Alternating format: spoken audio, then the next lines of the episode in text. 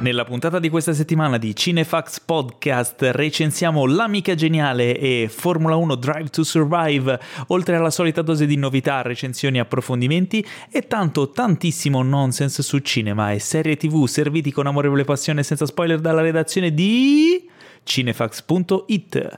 Qui vi parla Paolo Cellamare in studio con due agguerriti colleghi. Oggi non è con noi il nostro fondatore e direttore editoriale Anime Pilastro, ma c'è un altro pilastro del podcast, il redattore più compito e più delicato, colui che abbina i vinili ai primi e i libri ai secondi, colui che non è, filo, non è cinefilo così è cinefilo così, già avete capito che con la barba di Garibaldi e gli occhiali di Andreotti c'è il famigerato Enrico Tribuzio. Buonasera amiche e amici. Però non riesco a fare la voce di Andreotti, mi dispiace. Come no? Basta che eh, ti no. fermi e io ti faccio presente. presente. e esatto. accanto a te abbiamo una grande esperta di libri e adattamenti cinematografici, editor letterario, book blogger, perfetta compagna di avventure misteriose nei meandri di biblioteche sperdute per il mondo, Federica Guglietta. Ciao a tutti. Eh, sì, vabbè, se posso dire io abbino i libri a qualcosa, lui no. No, Ma tra l'altro voi, voi, è la prima volta che vi vedete qui eh, in questo sì. studio, sì, vi sì, conoscete già?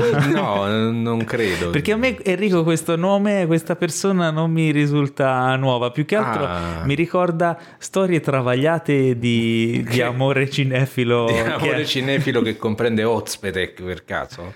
Esatto, esatto. Aia. Finalmente possiamo avere qui con noi sì, ospite dai. la famosa Federica, amante di Ozpetec. Sì, con questo... ah, pensavo amante di Enrico. anche, anche, anche con questo modo. stigma pare che mi piaccia solo Ozpetec. No, no, ma ne vai fiera. Sì. Sì, ok, va bene. va bene, diciamo così. Ti, ti piace anche Ozpetec? Eh vabbè, eh, c'è di anche Wes Anderson, anche quello Wes Anderson ci accomuna fortunatamente. Sì, Ok, quindi allora posso già preannunciare perché i nostri ascoltatori ormai che ci seguono sanno che c'è una rubrica che avete eh, tu Federica l'hai idealmente lanciata perché eh, non sì. eri presente ma Enrico l'ha lanciata che è la posta del cuore cinefila di Cinefax. Esatto. E avremo varie segnalazioni varie. Che, co- sì, come al solito non abbiamo ascoltato e mm, questa volta mi prenderò io la responsabilità al posto di Teo di essere così incosciente. Ah già, perché farle... Teo, Teo, non c'è questa sera, ma no. allora... Facciamo un po' come cazzo ci pare. Esatto, evviva. Eh, Teo evviva. non c'è... Non c'è allora, vi ricordate che la puntata scorsa è finita con Teo che nonostante sdrammatizzasse questo, tutta la vicenda coronavirus in realtà eh, non stava toss- sdrammatizzando tossiva. ora ha eh, tossito e io non credo che ce l'abbia eh. cioè la cosa è andata così. Ha tossito ha detto no eh, scusate questa sera non vengo al podcast. Quindi noi eh, più o meno è andata usciremo così. da qua e ci andiamo fa... a fare il tampone. Mi fa non, non, mi sento tanto bene però mi riprendo vengo. E faccio no no stai pure stai buono. E infatti ci ha mandato un suo emissario che cioè, era... suo emissario. Oggi però sei, secondo me sei un po' chiave, in chiave DJ Enrico Infatti, non lo so, eh, ci ha mandato il suo emissario, ma eh, vediamo. Buonasera, sono Roboteo. Ah, abbiamo, quindi ok, manca Teo, ma abbiamo... Ma non mi sembra lo stesso delle altre volte. Secondo me è una versione tarocca, potrebbe essere tarocca, secondo me è tarocca. Forza Inter. Ah, sì, certo. sì, mi sa che è decisamente tarocca. Che è proprio... Vabbè, vabbè. Sandra Bullock. Attenzione, non ho allora, sentito bene. Io amo Sandra Bullock. ah, no, beh, forse è, ah, è, un'evoluzione di Teo. Ah, ecco. È Teo che Dici. si è evoluto finalmente, ha imparato a fare squadre giuste a apprezzare attrici apprezzabili.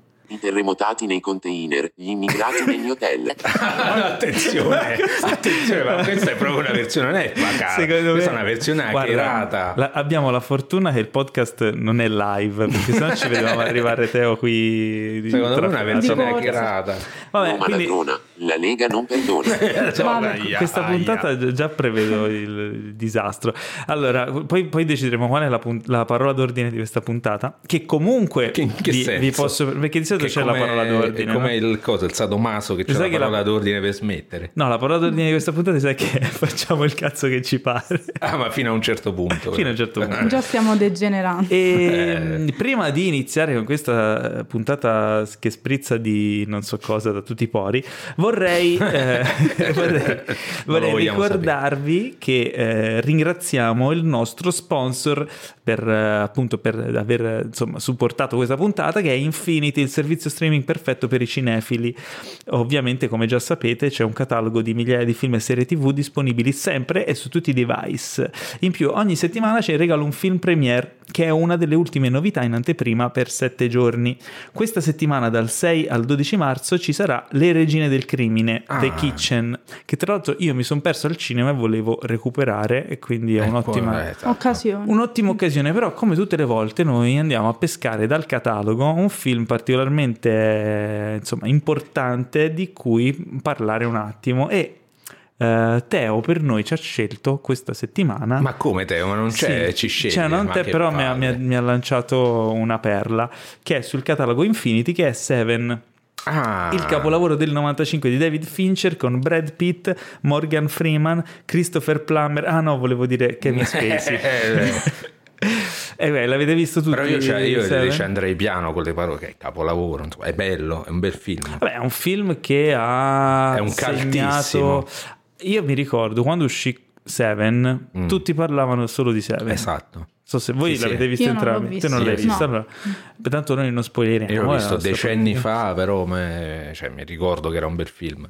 Io all'epoca lo recuperai in un video, mm. era 95, quindi VHS eh sì. marcia eh, dal videonoleggio di, di dei, dei peggiori videonoleggi sì. di Caracas. No, bello perché quello era il periodo in cui stavo recuperando anche mm, tipo Pulp Fiction e me l'ero perso, l'avevo recuperato Pulp Fiction ah, e le Iene e li prendevo tutti da questo videonoleggio VHS Marce, fortuna che oggi ci sono servizi che come Infinity te lo guardi in HD oh. a casa senza problemi. Sì, io DVD e... invece l'ho visto un po' dopo. Nel 95 avevo 10 anni, mi sa che guarda Seven a 10 anni. Eh, eh ma io comunque ne avevo 15 e insomma, ah beh, 15 abbastanza... già cominci a fare le cose sgamate. Sì, sì, però insomma è un film, vabbè, il film eh, parla di appunto indagine su questo serial killer che uccide eh, le sue vittime um, punendole per aver trasgredito ciascuno dei sette peccati capitali. Esatto, serve, per, per contrappasso. Per contrappasso, quindi c'è questa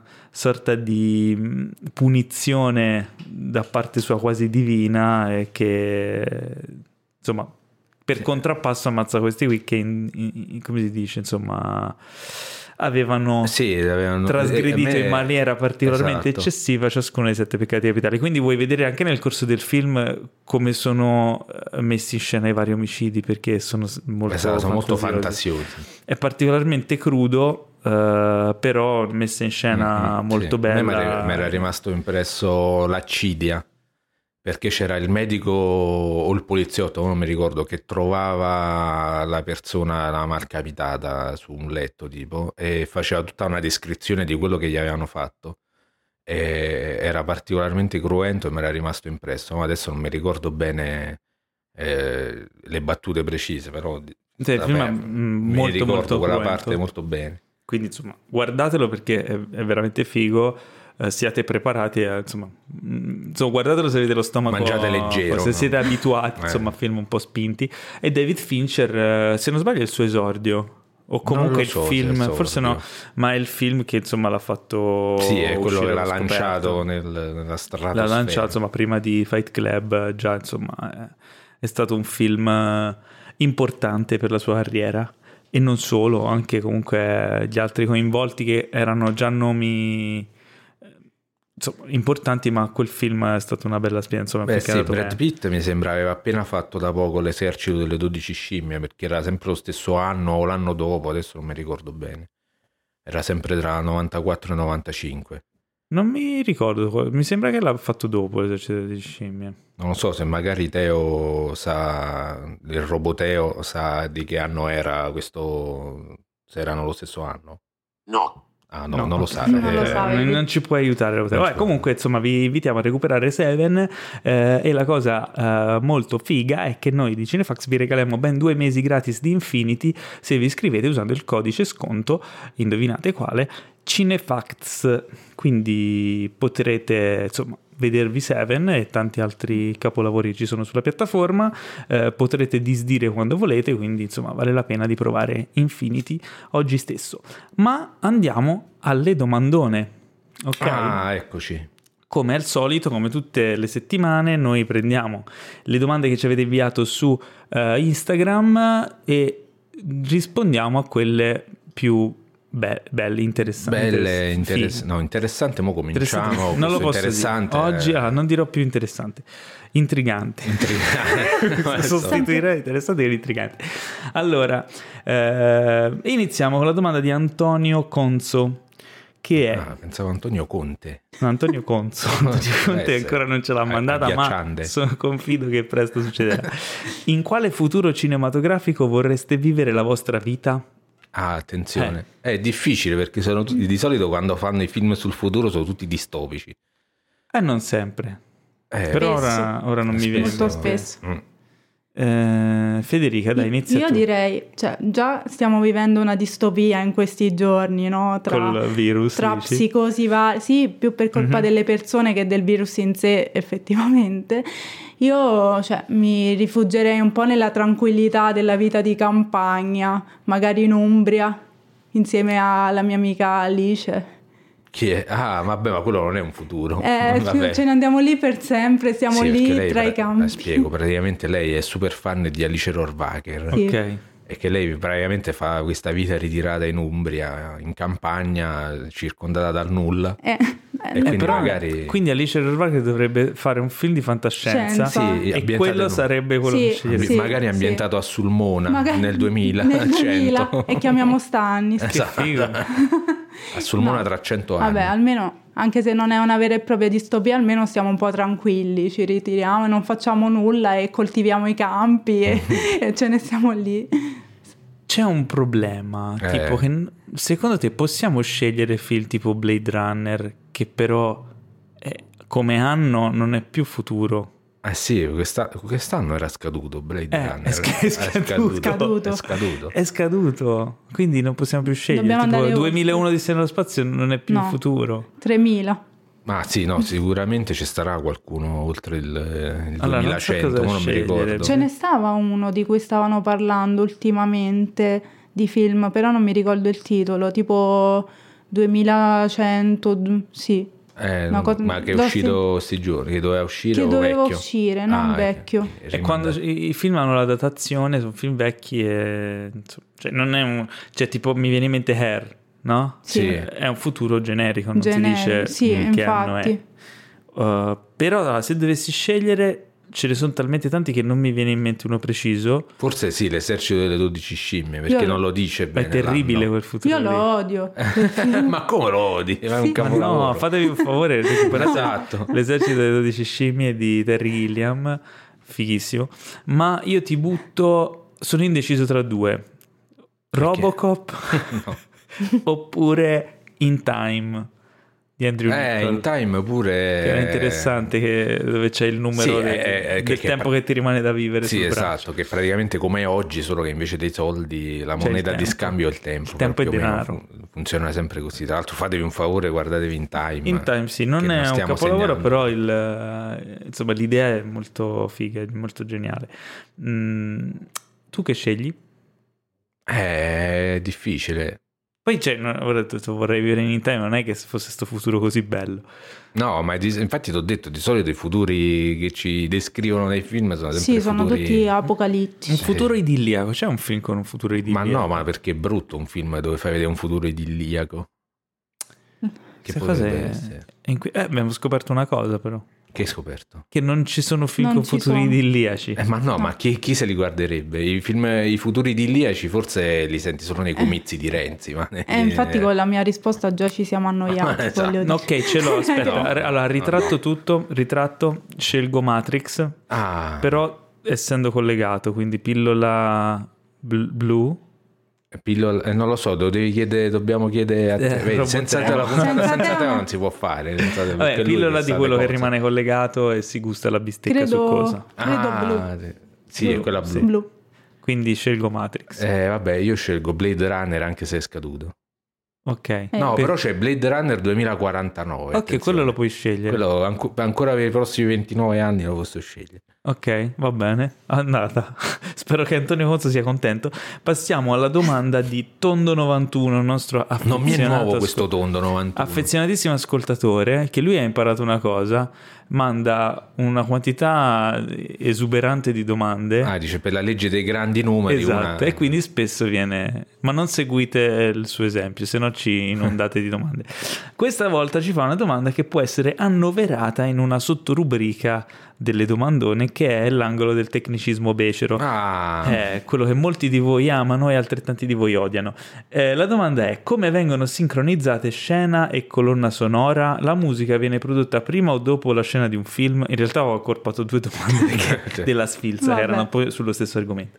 Allora, come vengono sincronizzate scena e colonna sonora? In realtà lui quello che eh, voleva dire era come vengono sincronizzate immagini e suono, perché, cioè credo, no? O Eh. si riferiva alla musica? forse la musica, se viene fatta prima la musica, poi viene Se montato. sono legate, allora, se- Allora, in realtà come, dipende. come sincronizzare audio e video è quello a cui serve il chuck. In pratica il chuck, esatto. questo strumento mitologico che, mh, vabbè, chi, chi è del mestiere sa che cosa serve, ma chi non, non lo sa rappresenta il cinema, ma non sa bene a cosa serva, eh, ra- ehm, permette di riprenderlo con la telecamera, con la cinepresa, e eh, registrare il suono che fa. Quindi nel momento in cui si chiude il chuck, sai che è il momento in cui nella parte audio c'è il suono del chuck e quindi sai come sincronizzare l'audio e il video. No, Inoltre- sì, questo se sei povero, sei un pezzente come noi. Nelle produzioni grosse No, c'hanno, ormai sì, c'hanno c'hanno il chuck eh, col time code. Sì. Spieghiamo che cos'è il time Chiaramente, code. vabbè, il- ogni immagine del film e ogni, ogni istante di suono eh, ha un time code che è una mm, È tipo numerazione, l'orario. è tipo sì, un orologio che è legato alle immagini e al suono. Quando metti in sync questi due orologi con queste numerazioni li metti, insomma, li, li sincronizzi. Eh, quindi ci sono, diciamo, del chuck elettronico moderno è più automatico, mentre quello storico, che comunque viene viene ancora usato in molte produzioni, eh, richiede appunto di vedere l'immagine e il suono e la persona che batte il chuck legge quello che c'è scritto sul chuck, quindi tu sulle immagini vedi quello che c'è scritto, nell'audio senti cosa sta leggendo, quindi sai che quella clip audio è da sincronizzare con quella clip video. Eh, detto questo, riguardo invece alle musiche, è una parte che viene fatta nel, nel montaggio e non c'è un solo modo. Allora, innanzitutto la musica di solito viene, viene realizzata dopo, ma non sempre. Ci sono casi, ad esempio la collaborazione famosa tra Sergio Leone e Ennio Morricone. Esatto. Leone spesso chiedeva a Morricone di fargli le musiche prima per poter dare un mood già alla scena o addirittura fare dei movimenti camera che fossero sincronizzati con le musiche. Ma è una pratica usata rarissimamente. Di Tra solito l'altro c'è un cinefact su questa cosa, non so se, se c'è anche sul sito. Nella, nella scena di mh, eh, C'era una volta il West, eh, quando Claudia Cardinale arriva alla stazione e entra nel, nel paese, no? Lì Mhm. praticamente c'è il crescendo della musica di Morricone e poi c'è la, la cinepresa che si alza con un dolly e praticamente quando la musica arriva al climax arriva nel punto più alto anche il dolly Mhm. e svela tutto diciamo il paese c'è questa magnifica tutto inquadratura un movimento camera sincronizzato pare esatto. Pare che Kubrick avesse Ma senza pare che, è vero. no è vero vabbè io dico perché non sono mai sicuro al 100% Kubrick chiama Sergio Leone e dice porca puttana ma come hai fatto non so porca puttana come si dice in inglese comunque penso abbia detto. Ma come hai fatto a fare questa scena così sincronizzata?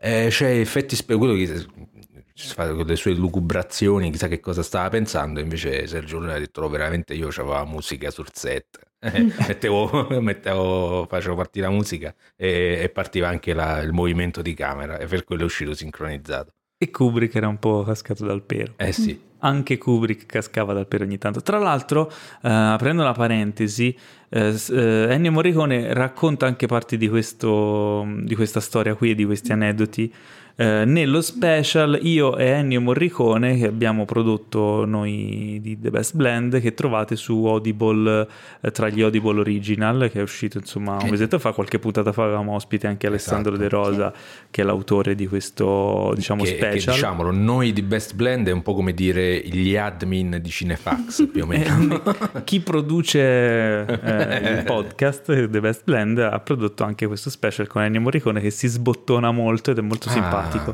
e quindi vi invitiamo fatevi un favore andatevi a recuperare. Anche lì eh, avete un mese di, di prova di Audible quindi potete provarlo e ascoltarvi dura tre ore lo special. Chiusa questa parentesi eh, beh, diciamo che ri- riguardo alla parte del montaggio, spesso le musiche in montaggio vengono messe delle musiche provvisorie e poi viene chiesto al, al compositore di... È una pratica in realtà un po' brutta, però ha preso piede ultimamente, cioè usano delle musiche temporanee, musiche magari prese da altri film o musiche famose, eccetera, e poi eh, il regista va dal compositore e fa mi fai una musica come questa? E quindi il compositore si trova un po' con le mani legate Eh, tra l'altro è una cosa di cui parla anche Morricone in Ah. termini dispregiativi Eh beh, nello certo. special perché si limita ovviamente la creatività di un artista e diventa più un artigiano che un artista Sì, infatti se vuoi trattare il compositore come un artista, solitamente gli dai la sceneggiatura prima che si inizia a girare il film, così lui intanto Sì, magari inizia a farti anche delle proposte. Esatto. E, mh, purtroppo questa pratica ha portato a molti film, specialmente eh, hollywoodiani, che hanno delle musiche molto simili a film precedenti. Una volta trovai su YouTube un, eh, un video saggio di, di un, eh, un tizio che aveva messo a paragone diversi film che avevano la stessa musica, sembrava proprio copiata pari pari, cioè tipo plagio. Ehm, è un peccato perché insomma alla fine un musicista, un compositore può dare molto di più no, all'apporto di, di un film. Secondo, Eh, secondo me il più grande di tutti è Hans Zimmer che si copia da solo praticamente. Vero. Anzi, C'ha le sì, colonne sì. sonore. Avevamo so- visto le- le- no, cioè, tra l'altro c'è, la c'è un, eh, il tema della colonna sonora di Inception, mi sembra, Sì, che è, eh, sì, con Crown. È praticamente sì, mi suggerisci, Sì. mi fai il, il suggeritore. Sì. Ehm, sì, che praticamente è, è uguale alla sigla di The Crown, la serie Ugualissima. Netflix. Ah, sì? eh. Sì. Ma eh, The Crown ha le musiche sempre sue, no? No, c'ha solo il tema che però cioè, non capisco che senso ci abbia dato che è lo stesso di, di Inception, è proprio uguale. È molto Se cambia è una nota è grasso che cola. Eh, ma Eh, come anche The Mandalorian che ha la musica molto simile a una di Rocky, cioè Ah, quello con gli stessi strumenti, eccetera.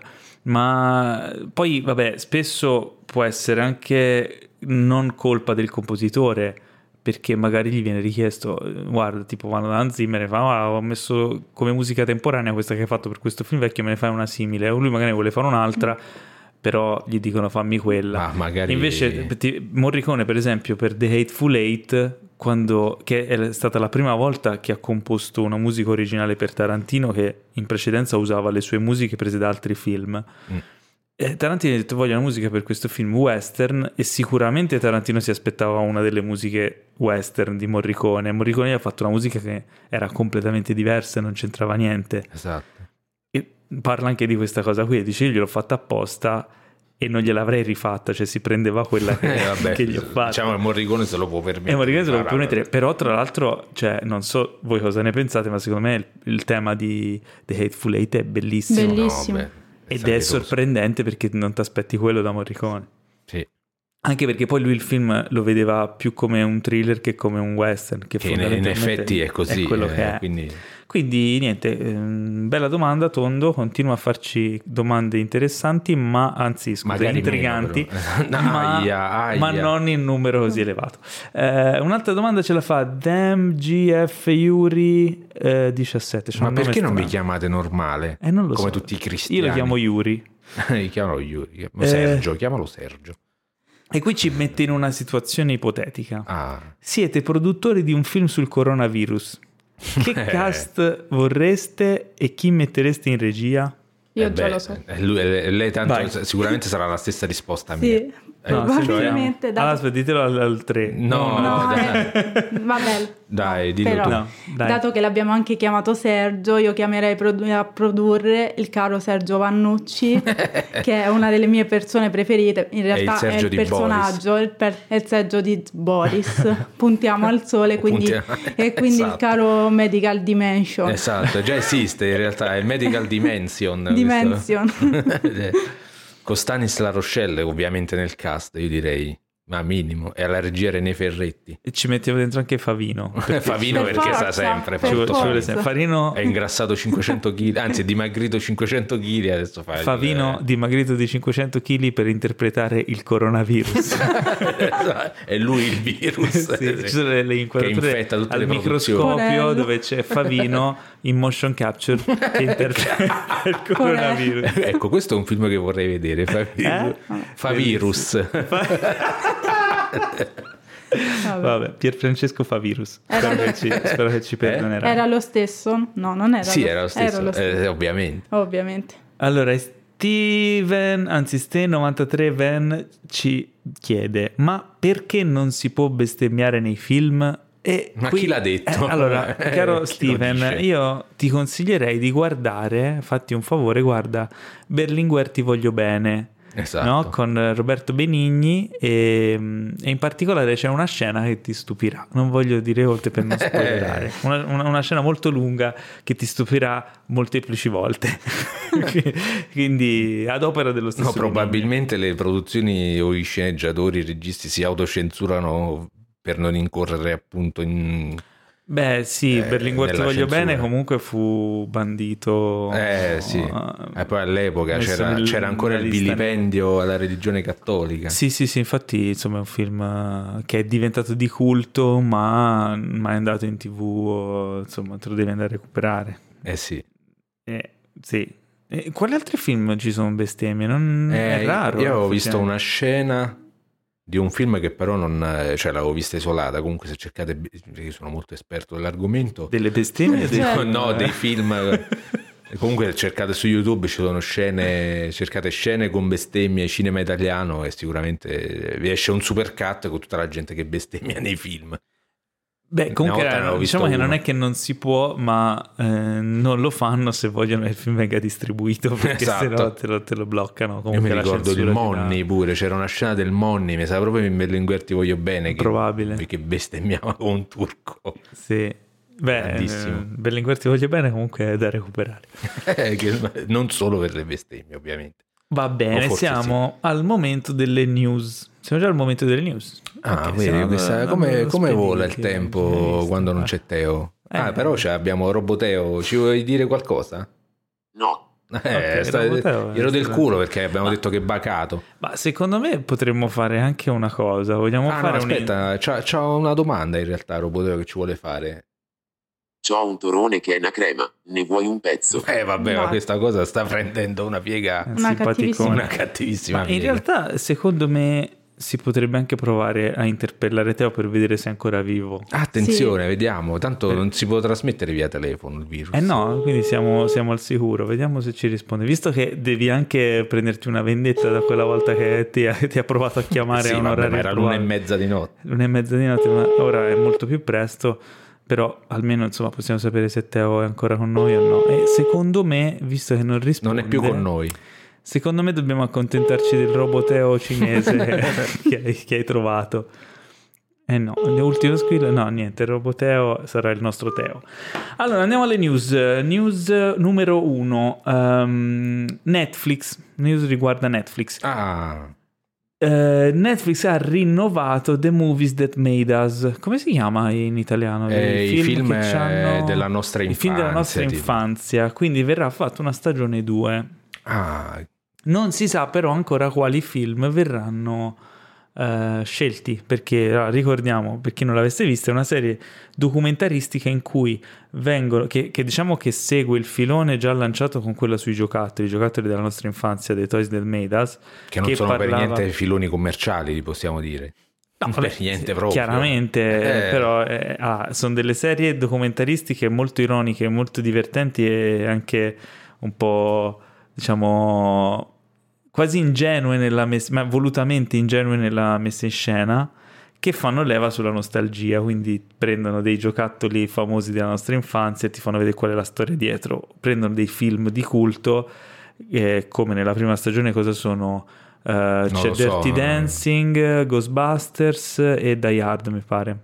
Eh, e, e però costruiscono sopra un documentario che racconta tutti i retroscena e di solito i film che hanno scelto e i giocattoli o i franchise di giocattoli che hanno scelto hanno dietro delle storie assurde, quindi sono sempre molto interessanti perché ti fanno scoprire un sacco di, di fatti in retroscena o nel caso di i film della nostra infanzia dei cinefax. Quindi siamo in attesa sicuramente di vedere quali saranno i titoli scelti per la seconda stagione di questa serie documentaristica La fiducia è ai minimi storici. non è vero, No, dai. la mia fiducia, Un po' sì, un po' sì, dai. la mia fiducia è alta verso. Sono bravi, dai. Eh, Allora, la prima serie, se non l'ha recuperata, non anche- ah, guardatela perché Ma dei giocattoli o dei No, film? anche quella dei giocattoli è bella, però la puntata su Die Hard e Mm. anche quella su Ghostbusters sono molto belle. Poi se ti piace Dirty Dancing interessante. visto il, il trailer, quello che Sì, cioè, il ovviamente, video sì, sì. In realtà forse anche quella su Dirty Dancing, non essendo comunque tra i miei film preferiti, cioè vabbè è un film culto, ho visto più volte eccetera, però è sorprendente perché dietro c'è un retroscena a livello produttivo e, e storico di come sono riusciti a fare quel film che è allucinante, cioè si presta Ah, proprio ok, così. io pensavo che era una cosa totalmente sulla nostalgia, invece No, no, no, c'è no. qualcosa di No, no, interessante. ti racconta, dice cosa è successo, quali concomitanze Mm. hanno permesso che quel film esistesse e diventasse un successo, perché come sappiamo bene non è detto che un film ben scritto, ben girato, ben Ah, beh, certo, poi diventi un successo è-. Non è detto che un progetto che sulla carta sia, che magari ha un gran potenziale, venga preso e prodotto. Eh, non- ci sono tante cose che non sono scontate nel cinema e, e questi film che hanno scelto hanno delle insomma Ma storie chi, dietro. cioè, ma chi è che ne parla di queste... Eh, gli stessi protagonisti, Creatori? produttori, Eh. sceneggiatori, cast, insomma, chi sono riusciti a recuperare. Quindi I sì. sopravvissuti dagli anni Sì, sì, 80. beh, in, ehm, in- tipo in quello di Ghostbusters c'è Dan Aykroyd che racconta Ah. un sacco di aneddoti, ci sono produttori. Bill Murray ovviamente non c'è. Bill Murray non si c'è. è prestato. Però ci sono comunque immagini, ci sono rac- racconti relativi, eccetera. Quindi, insomma, molto Lo consigliato. recupereremo in questi giorni che non ci abbiamo niente da vedere, visto che finirà l'amica geniale. Eh, di cui parleremo Di cui più tardi. E visto che non stiamo andando al cinema. Ah, esatto, visto che siamo barricati in casa tipo Boccaccio Eh, al tempo della peste. Sì, che poi tra l'altro ora ci ascoltano da tutta Italia, eh, ma magari non tutti sanno, proprio perché non sono qui nella zona di Milano, che qua i cinema sono tutti chiusi. Eh sì. Per il Quindi, momento sì. infatti questa settimana noi recensiamo due serie. Eh, sì, io volevo parlare anche dell'aereo più pazzo del mondo, però è un film del 74 effettivamente. Ah, se- vediamo, vediamo che ora si fa. Eh, E vabbè, un'altra notizia da- dai lidi hollywoodiani, notizia molto importante tra l'altro, è che eh, Bob Iger, il, eh, il CEO della Disney, ha abbandonato l'incarico, si, si dimette ah, Eh. e lascia il posto a Bob Chapek. Eh, allora, si sta sa- rasciugando le lacrime con banconote da 500 dollari. al, di là, al di là di quello, eh, Bob Iger è un personaggio molto importante nella storia di Disney, quasi fondamentale eh, e l- potrebbe essere considerato anche l'artefice del, eh, della posizione attuale di Disney nel mercato, perché lui è stato CEO di Disney, quindi amministratore delegato di Disney per 15 anni e in questi 15 anni hanno acquisito Pixar, hanno acquisito Lucasfilm, hanno acquisito Marvel e hanno acquisito soprattutto Fox. Quindi è stato l'artefice delle grandi acquisizioni di Disney, ha fagocitato il mercato. Ora, ti vedo già lo sguardo Enrico, nel bene o nel male, se, se consideriamo il monopolio che sta diventando Disney, magari per Sì, il pubblico... a- non- anche quello. No, pensavo nel, detto- nel esatto. male per un'altra cosa, nel senso che è comunque un'azienda che mh, è, è in attivo, fattura tantissimi soldi, roba di miliardi di dollari e comunque continua a mandare a casa la gente, la gente che ci lavora anche da anni, anche, Beh, qui, mm. anche qui in Italia Sì. è successo. Beh, soprattutto dopo l'acquisizione di Fox, perché Eh, sì. chiaramente hanno dovuto accorpare Hanno le sedi, eccetera. accorpato, esatto, molta gente l'hanno lasciata a casa. Però eh, diciamo questa, questo passaggio di consegne potrebbe avere dei, delle ripercussioni. Intanto Bob Iger rimarrà come consulente creativo, cioè insomma alla parte della direzione creativa dei, dei progetti fino a mi pare al 2022, quindi rimarrà ancora mm vicino al nuovo eh, passaggio CEO. di consegne. E il CEO entrante Bob Chapek è colui che ha diretto la parte relativa ai parchi a tema per gli ultimi diversi anni. Mm. Quindi lui viene da quel lato lì, quel settore lì che tra l'altro è cresciuto Quindi molto. aveva ragione Scorsese. In che senso? Che i film, che i film sono, sono dei parchi a tema potrebbero diventarlo, eh, nel senso vedi, dipende eh, da mai, quali saranno, le mosse di, quali saranno le mosse di Bob Chapek, lo vedremo nei prossimi anni, però insomma sicuramente come c'è stato quando ci fu il cambio al vertice a causa della morte di Steve Jobs mm-hmm. uh, uh, e, e, l'avvento di, dell'era Tim Cook, comunque Apple è cambiata molto, no? Uh, sì. È ancora, la, forse adesso è la seconda azienda più grossa del mondo dopo Microsoft eh, o comunque se non la battono. sono aggiornato. Beh, si alternano, si, di, si superano di, di cifre spropositate. Sì, ehm, ci sono stati dei cambiamenti nella filosofia dell'azienda e quindi vedremo cosa succederà a Disney, ma sicuramente insomma, Bob Chapek ha, prende un posto molto agognato. E, Soprattutto per lo stipendio, perché ricordiamolo che un amministratore delegato guadagna lo stipendio mille volte in più di un dipendente normale. Eh, non lo so quanto prenderà, ma sicuramente non si lamenta. Eh, da quello che, che, avevo, che, avevo letto io, le, mi sembra nell'ultimo anno stava sui 65 milioni, milioni l'anno di stipendio. Eh, hai capito? Eh, Una cosetta. Vabbè, e intanto notizia di Spiel, relativa a Spielberg. Eh, questa è una notizia molto strana. Eh, la figlia di Spielberg è stata arrestata per, ah. per um, tipo una lite domestica, lesioni, eccetera. Ma la cosa più strana, anzi, sono due cose più strane. È il fatto che lei abbia dichiarato pubblicamente che vuole entrare a lavorare nel mondo del porno come pornostar. Eh che ne ha parlato in famiglia e la cosa è stata accolta con curiosità ma non osteggiata eh, figlia tra l'altro adottiva di, di Spielberg. E la cosa però più curiosa è che il suo compagno, quello con cui c'è stata questa lite domestica, che però lei ha detto che ha accettato ben volentieri questa sua nuova vocazione di entrare nel porno, è un famoso campione di freccette. Ma questa storia si fa sempre più interessante.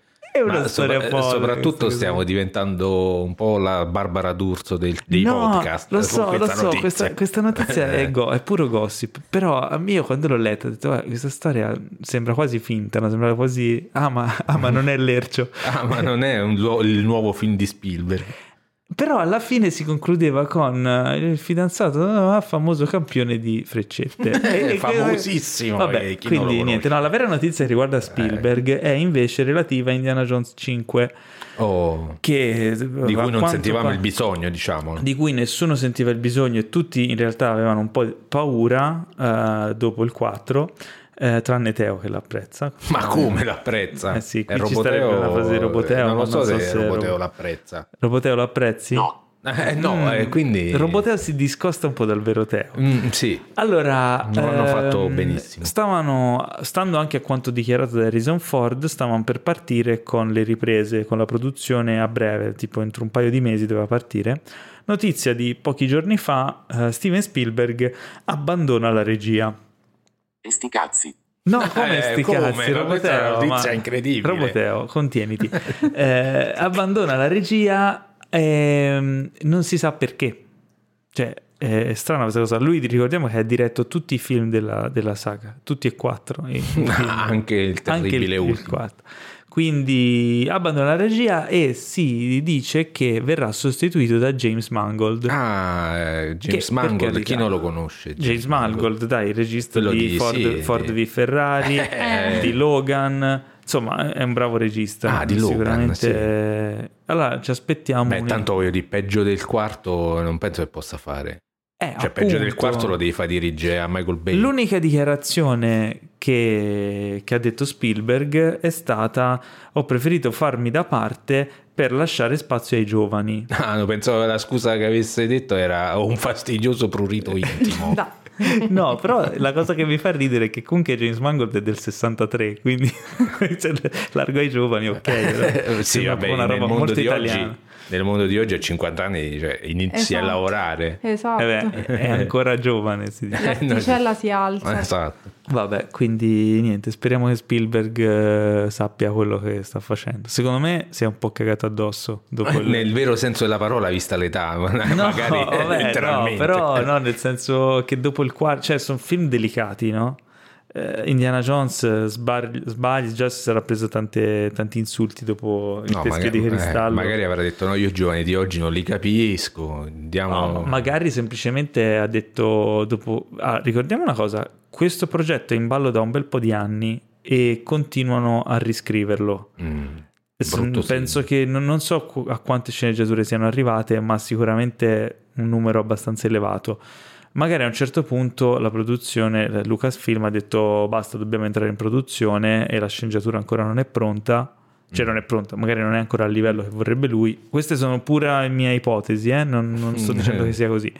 La mia ipotesi è questa, magari a un certo punto mi ha detto no, basta, si gira, si produce perché dobbiamo farlo uscire e lui non era convinto della sceneggiatura, allora ha detto piuttosto mi faccio da parte e quindi la patata bollente è finita alle mani di James Mangold. Esatto, Questo- non, non mi prendo la responsabilità di questa zozzeria. Lo scopriremo tra due anni quando uscirà il film. Ah, tra due anni, non vedo, non sto Esatto. più nella pelle. Eh, eh, lo scopriremo presto. Non ce la farò a aspettare non, due non anni. troppo presto.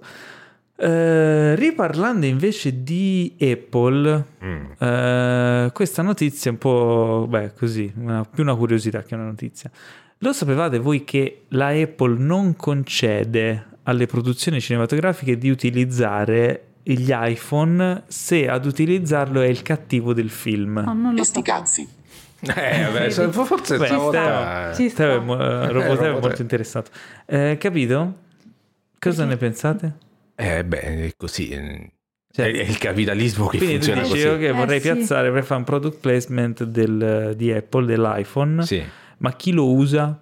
Eh, beh, Eh. quindi in particolare questa notizia è venuta fuori da un'intervista a, mm, eh, su Knives Out a Ryan Johnson che ha raccontato che eh, siccome eh, Knives Out comunque è, è- un, eh, è un film di mistero, tutti delitto chi è stato, no? quindi non si sa chi è stato fino alla fine sì. e loro volevano saperlo perché, per capire se il- chi usava il telefono, che magari all'inizio non, non sembrava il cattivo del film, poi lo fosse e non lo Ah, poteva ecco, usare. infatti, eh, adesso che mi hai detto sta cosa, io mi sono ricordato che praticamente la eh, protagonista, Mhm. eh, che in realtà fa le pulizie, fa la badante al nonno... Sì, Sì, non fa le fa le pulizie, fa la, Eh, sì, la l'infermiera. badante, l'infermiera, insomma, non mi ricordavo. Vabbè, comunque faceva un lavoro di cura. Sì. eh, ne- ne- quindi Ana de Armas. è- è- sì, esatto, Ana de Armas, che è praticamente lo strato sociale, si può dire, più povero di che sta in America. E questa però andava in giro. Immigrata, sì. Eh, sì, sì. però questa andava in giro con l'iPhone e io mi ricordo quando ho visto sta cosa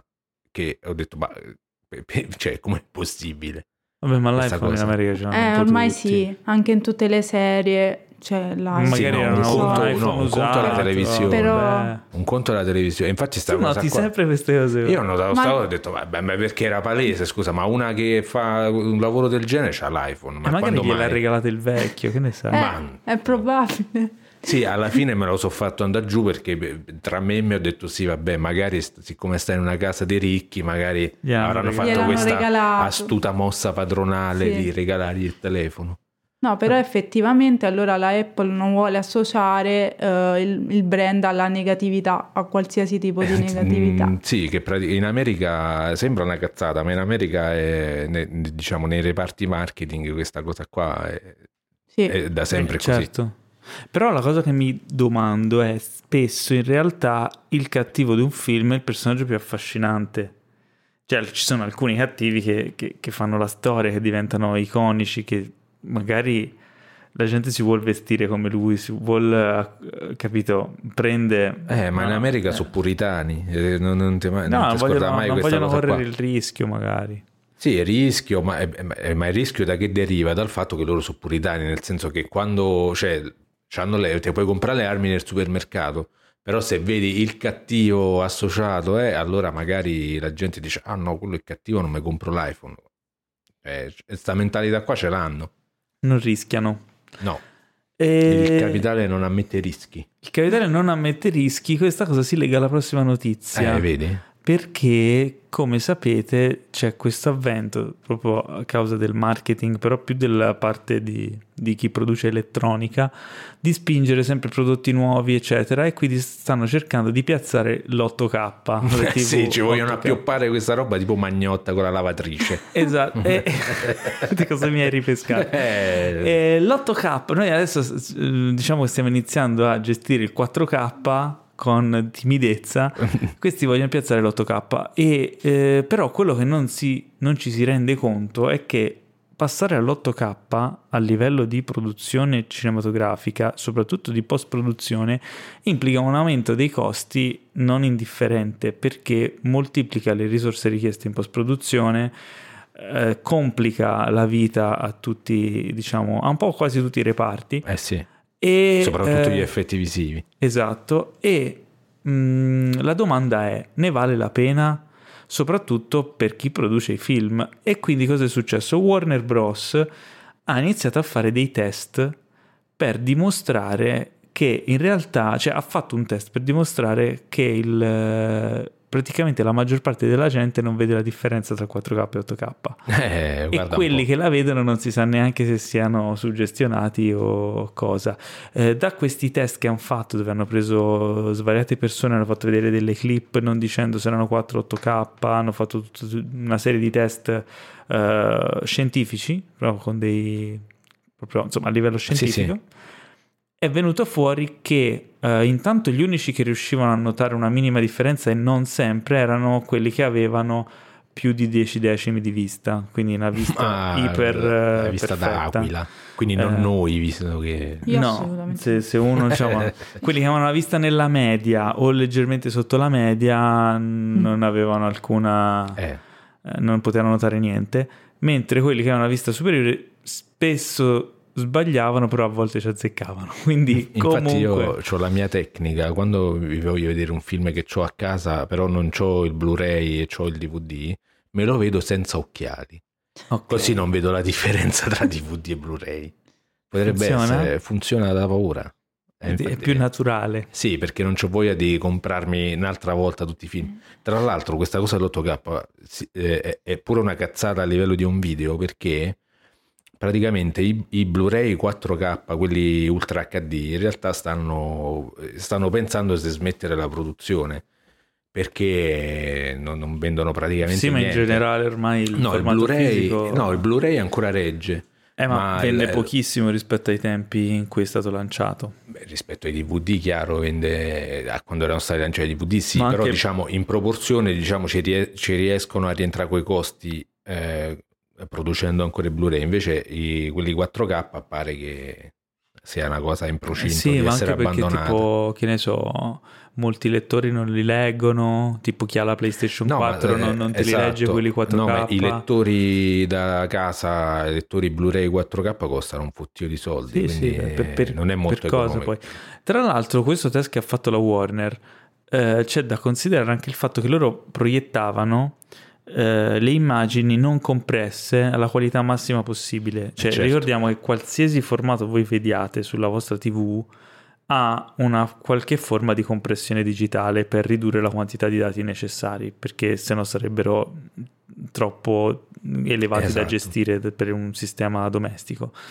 Quindi, una volta che l'8K lo comprimi per mandarlo in streaming o per metterlo su un disco, comunque vai a perdere parte della Sì, qualità. su- che sul già... disco, eh, in realtà sul disco già c'hai problemi perché eh, i Blu-ray, i dischi Blu-ray sono da 50 giga massimo. Sì, quindi momento. dovrebbero usare una compressione Eh. che, che- che permetta di inserirli Esatto. dentro.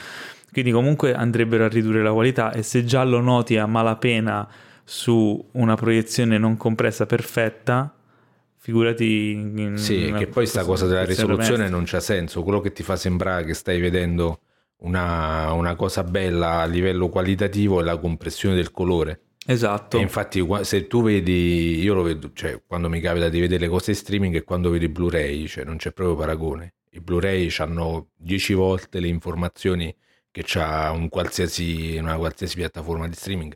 E quello sì che si nota a occhio nudo, Sì. perché vedi proprio la profondità del colore che cambia totalmente. Sì, quello è, una- quello è un fattore probabilmente che incide di più della risoluzione, però eh, quelli del marketing riescono a venderti più facilmente. Ah, questo è 4K, questo è 8K. Eh sì, perché la gente questo legge è 8 16K, invece di eh. 4. Eh, eh, eh, compra, eh. Così, e invece più o meno dire, così. no, il campionamento colore 444 di qua di là non capiscono niente, giustamente Esatto. sono termini tecnici. 444 beh, dici ma c'è- ci sono due giocatori di troppo e quindi niente. No, spiego, Vedremo. No, non l'hai, non l'hai non- capita no, la battuta io non sto scommetto. capendo nulla.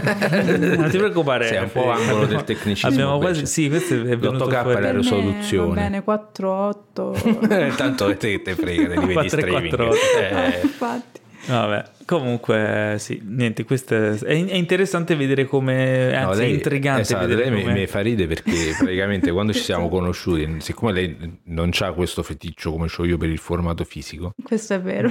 E, e quando per esempio gli, tipo, gli piace Wes Anderson, ah io di Wes Anderson non ho anche i DVD, come vedi, cioè, I- è, è la cosa, è- esagerato. è l'apprezzamento mi- maggiore che ti può fare Federica è, ah c'ho anche i DVD, Anche. per è vero. Cioè, i DVD. Chi ha, Esatto. chi ha influenzato di più l'altro? Adesso tu compri meno DVD Blu-ray o te di più? No, eh, lei, no, forse lei compra più libri e io Io, più io film. compro più libri, sì. Anzi, Quindi più avete, dischi, diciamo eh. che avete due feticismi diversi. Esatto. Su dischi Sì. e... Infatti non c'entriamo più a casa, ogni tanto compriamo pezzetti di librerie che mettiamo sparsi per Dovunque. casa. Quindi basta che sia tondo, che sia un disco in vinile o un Esatto, Blu-ray. la un grandezza DVD, non è importante. Vabbè. O una pizza. Una pizza, Anche una pizza, va Vabbè, bene. ok. Ma no, forse lui diceva la pizza cinematografica. No, noi dicevo la pizza Ah, margherita. no, la pizza margherita, quella c'è sempre. Va bene, andiamo avanti. La gradiamo.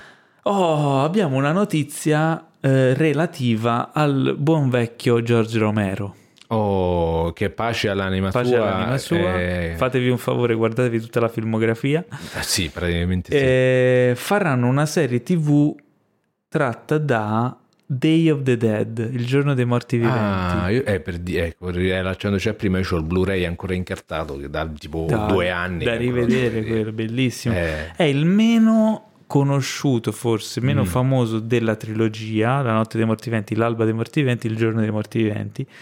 Ehm, ma secondo me invece è, è figo perché è quello che racconta come nel propagarsi di questa apocalisse zombie passa un po' di tempo iniziano eh, tipo degli scienziati a studiare il fenomeno e prendono questo zombie Bob mi pare si chiama Ah, sì, ah, ma l'ho lo visto. incatenano Sì, te lo sì. ricordi no? Sì, sì. lo incatenano e iniziano a fargli tutti gli esperimenti Prende coscienza praticamente. e quindi. trovano un minimo, un briciolo di lato umano che è Sì. ancora rimasto in lui e, e infatti è un personaggio eh, memorabile quello dello zombie incatenato che, che loro Sì. ci interagisce Cioè, è molto strano come film però a me ha emozionato molto E là anche chi non aveva capito che in realtà nei film di Romero gli zombie siamo noi, lì è proprio palese.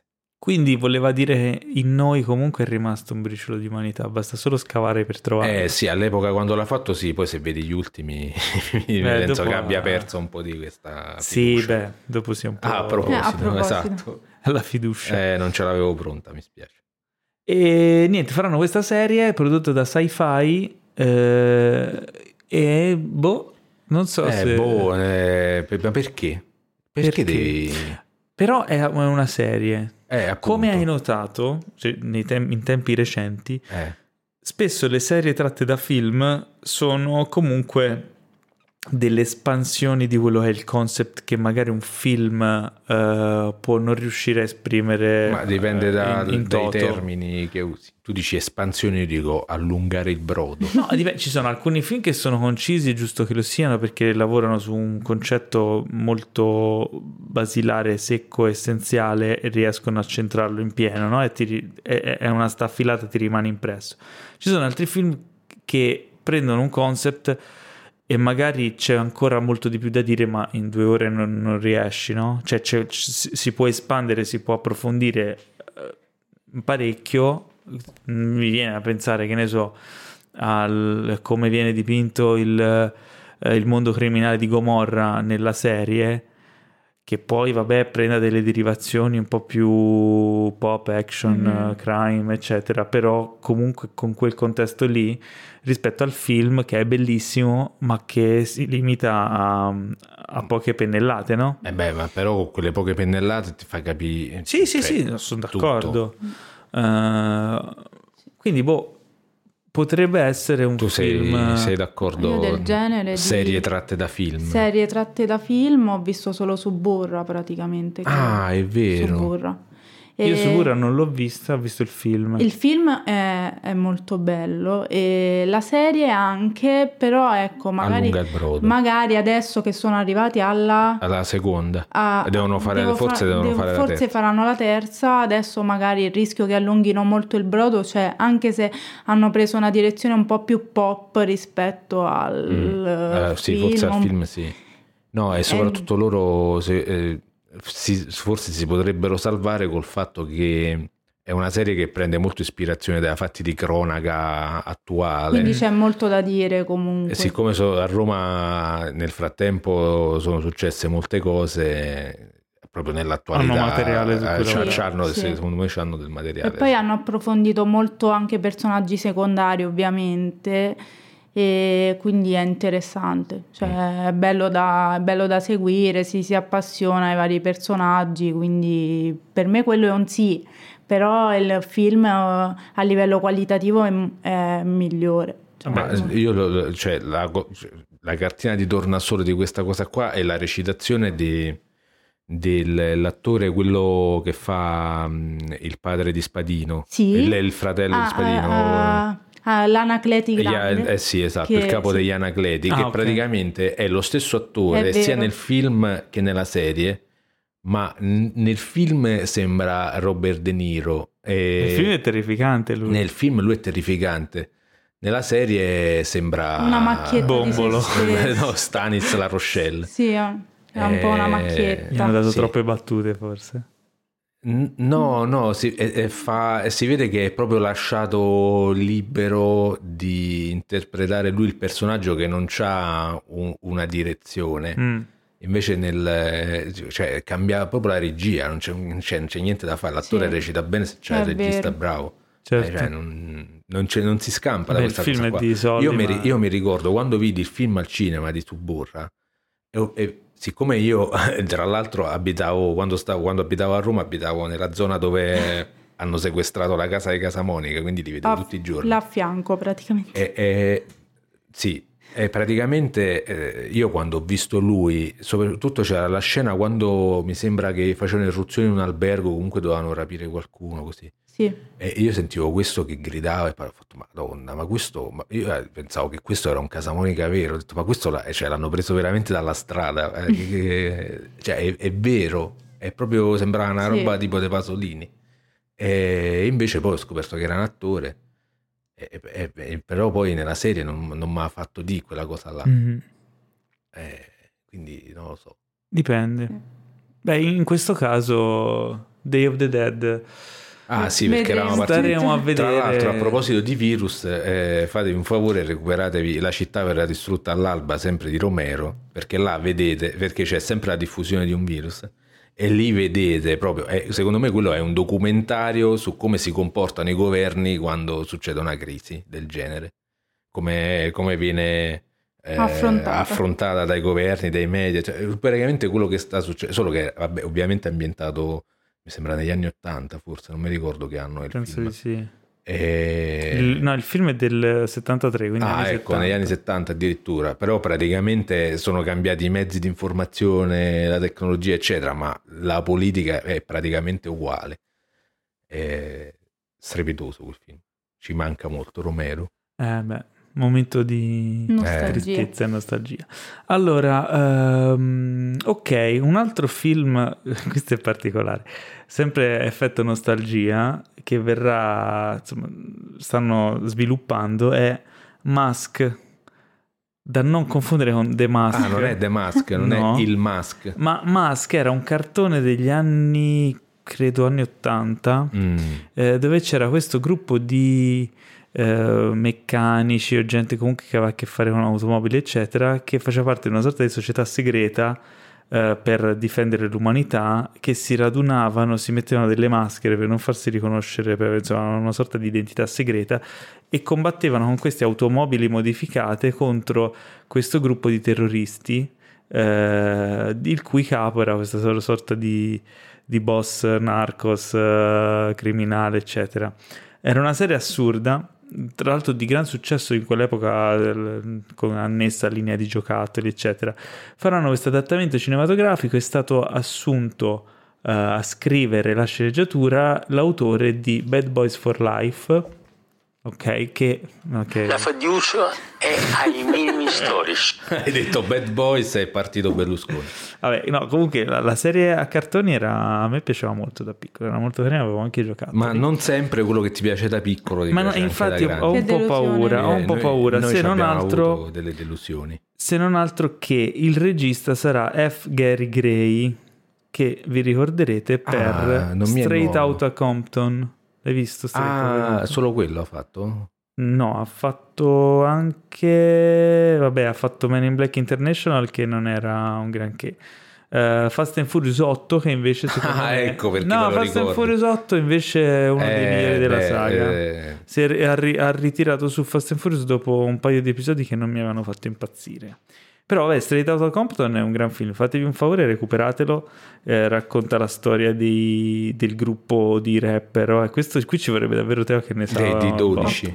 Però, insomma, del, del- del rap eh, a io metà anni di 80 che Ah, insomma no. hanno rivoluzionato l'hip hop, eccetera. Tutti i personaggi famosi, eh, Ice Cube, Dr. Dre, Easy, eccetera. Ah, Dottor Dre, sì, è vero. Ed è un film molto bello. Quindi, beh, lui è un bravo regista, tranne quando gli capitano progetti tipo Tranne Men quando in gira. Black International, che era abbastanza, insomma, no, non molto bello.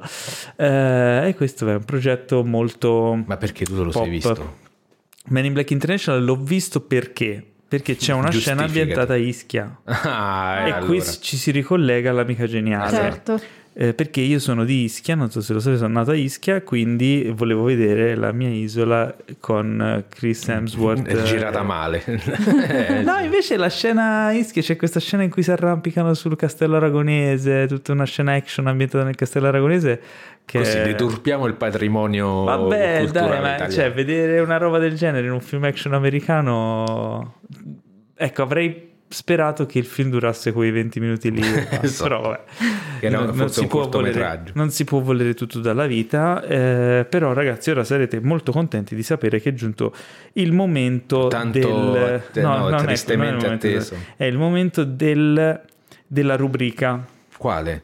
La rubrica preferita dai cinefili romantici. Ah, bene, bene, ma adesso allora sì. Allora, ci sono arrivate un sacco di, di vocali, quindi andremo abbastanza spediti. La rubrica è la posta del cuore cinefila di Cinefax, eh, in cui voi ci inviate su Instagram le vostre- i vostri problemi amorosi legati al cinema e noi cerchiamo di darvi una risposta. Federica è super agguerrita. Ma Esatto. insomma, vedo. Anche Sì, perché sì. stasera siamo in modalità terapia di coppia, sembra, Esatto, perché siamo io tu- lei e, e io che sono il vostro Esatto. analista. Esatto. Ma qui abbiamo Lorenzo che ci manda questo vocale. Io ho un problema con la mia ragazza perché ehm, cioè io la seguo sempre a vedere dei film tremendi secondo me, ma cioè, abbiamo sempre visto al cinema soltanto Avengers, tutti Fast and Furious, gli ultimi quelli proprio stupidi, cioè cose tipo ma non succede ma se succede, cioè mi porta sempre a vedere un po' sti film che boh, vabbè, cioè io vorrei vedere anche delle cose un po', un po' diverse, cioè senza volermela tirare, però un po' diverse. Qualche volta ho fatto anche presente che cioè, si poteva vedere anche dei film diversi, lei cioè, si è girata, mi ha guardato, schifata e si è girata. Ok. Mm. Fatto sta che io ho continuato a seguirla, sti film qua, vabbè, e una di ste sere mi siedo, la guardo per un po', poi dico, ascolta, ma, cioè, non voglio dire, però non potremmo cambiare un po' genere. Lei si è girata, arrabbiatissima, ma guardo, si è alzata e ha fatto, smettila di seguirmi stalker. E poi è uscita con un altro.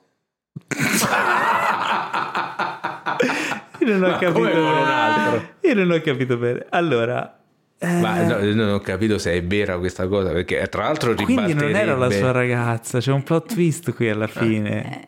Eh, ma quindi Allora- lui è un maniaco, ma non ho capito. Allora- Allora, Lorenzo, io... Eh, eh, dici, Non tu- lo so, tu- non lo so, tu, io Federica, sono scioccata. O lui, o lui è uno stalker, il che eh, ci un allora, po'... Lorenzo è innamorato della sua ragazza, solo che la sua ragazza non sa chi Ma sia io, no, ma, Sì, no, io- ma- mi- ma è la sua ragazza, cioè rimettilo un Il attimo finale l'inizio. mi- No, l'in- No, è così, è così. Lui è innamorato della sua ragazza, ma la sua ragazza non sa chi è lui. Ah, è la- ecco. È la sua ragazza immaginaria. Cioè... No, esiste. Sì, non lo so, però E lui- la sua ragazza si vedranno prossimamente. Allora, Lorenzo, non ti preoccupare, il problema è già risolto, tu non lo sai, perché comunque non andrete più al cinema, i vostri punti di incontro saranno in tribunale. Esatto. Quindi Ecco. non, non penso che avrai più questo tipo di problemi. Ma andiamo avanti perché abbiamo altre No, all'inizio sembrava una cosa seria perché Sì, ribalta lo sì, stereotipo sembrava una cosa solito. seria. No, non era una cosa seria, ragazzi, perché ha detto che film stupidi come Avengers e Fast and Furious e Avengers e Fast and Furious non sono film stupidi, No, quindi assolutamente. caro Lorenzo non ci siamo, cioè io ti avevo sgamato subito. Abbiamo un'altra segnalazione da Mattia che ci racconta questo. Oh, raga, come sapete sempre, tradizione nostra, non li ascoltiamo prima, quindi se, Eh sì, sentirete, infatti- se sentirete un taglio improvviso probabilmente è successo quello che succedeva in Berlinguer Ti voglio bene. Paolo, Teo mi ha segnalato che devo mandare a te la posta del Eh cuore. sì, oggi sì. L'avevo già mandato a lui, ma la rigiro a te. E niente, praticamente io ho una posta del cuore ancora più aspra delle Eh. altre perché è su un fatevi un favore di Cinefax. Aia. Ah, eh, perché praticamente abbiamo iniziato io e la mia compagna, che sarà mia sposa a giugno, Ah, eh, congratulazioni. di Expanse. Ok. E al terzo episodio gli ho chiesto: Ma ti piace? E lei mi ha detto: No. Ditemi che cosa posso fare. Perché non riusciamo a farci nemmeno un favore. Eh, eh, questa- allora, The Expanse io non so di che- neanche di che cosa Expanse è parla. una serie, è stata segnalata dal nostro ospite di qualche settimana fa, Francesco Sanseverino, eh, però anche lui disse resistete ai primi episodi perché poi decolla. Ah, è vero, me lo Te ricordo. lo ricordi? Quindi io non so, io mi fido di Francesco, caro amico, di solito è sempre affidabile nei, nei consigli, eh, però non è che posso forzare. Cioè, diciamo che se avete già investito il tempo per tre episodi, Soprattutto se, se già hai investito i tuoi soldi nell'anello di finanziamento, non Vabbè, è il quello caso sì, di non ci- lasciarsi. vabbè, in eh, questo caso erano in unanimità perché a entrambi non stava convincendo. Ah, Quindi io di solito ho una regola, una serie arrivo almeno al quarto episodio e poi decido se continuare o no, se, se resisto. eh. Quindi guardate un altro episodio e poi casomai lo abbandonate. eh, no, vabbè, anche ah, pure perché se l'abbandonate, voglio dire, non, non mi sembra un caso così grave una- come, come i precedenti. è una se- potrebbe essere una di quelle serie dove se dovessimo vivere in un futuro cinematografico magari sceglieremo quello, Sì. non lo so. No, tu che vabbè. dici Fe- Federico? Lui era abbastanza titubante, anche il ragazzo, no? Sì, non mi sembrava Quindi non era convinto. convinto, no? Eh, non eh, impazziva per andata- questa Tra l'altro ricordiamolo che tu mi hai fatto sorbire tutta la prima stagione di 13, che io mi volevo tagliare No, le gambe. Non è che mi piaccia tre, non mi è mai piaciuto 13, solo Cosa ti vole- aveva fatto volevo Enrico, capirlo, volevo così? capire perché piacesse a tutti e volevo capire la storia, volevo Due seguire- stagioni? No, la pri- lei Io due, io solo tu- la io le prima. ho guardate tutte, anche la Pure la terza. Sì, certo. ma come? Non Quindi, ma la mia domanda è: alla fine hai capito? Eh, non- cioè la storia ho chiara la storia ho seguito però non è il mio tipo cioè non so perché l'ho guardata. Succede anche questo. per ragazzi. infliggermi punizioni Sì, ti volevi male in quel Sì. periodo. Federica è una di noi, è Sì, successo a tutti è e successo. continuerà a succedere. E invece a Daniele non sappiamo cosa sia successo, mi hanno dato ben due vocali, sentiamo. bene Parti? Ciao Paolo e ciao a tutti gli agguerriti colleghi. Eh, per la posta del cuore io ho questo problema sofferente. Eh, per cui la mia ragazza, da cui, Non cui sono fidanzato da parecchi anni, Ah, ok.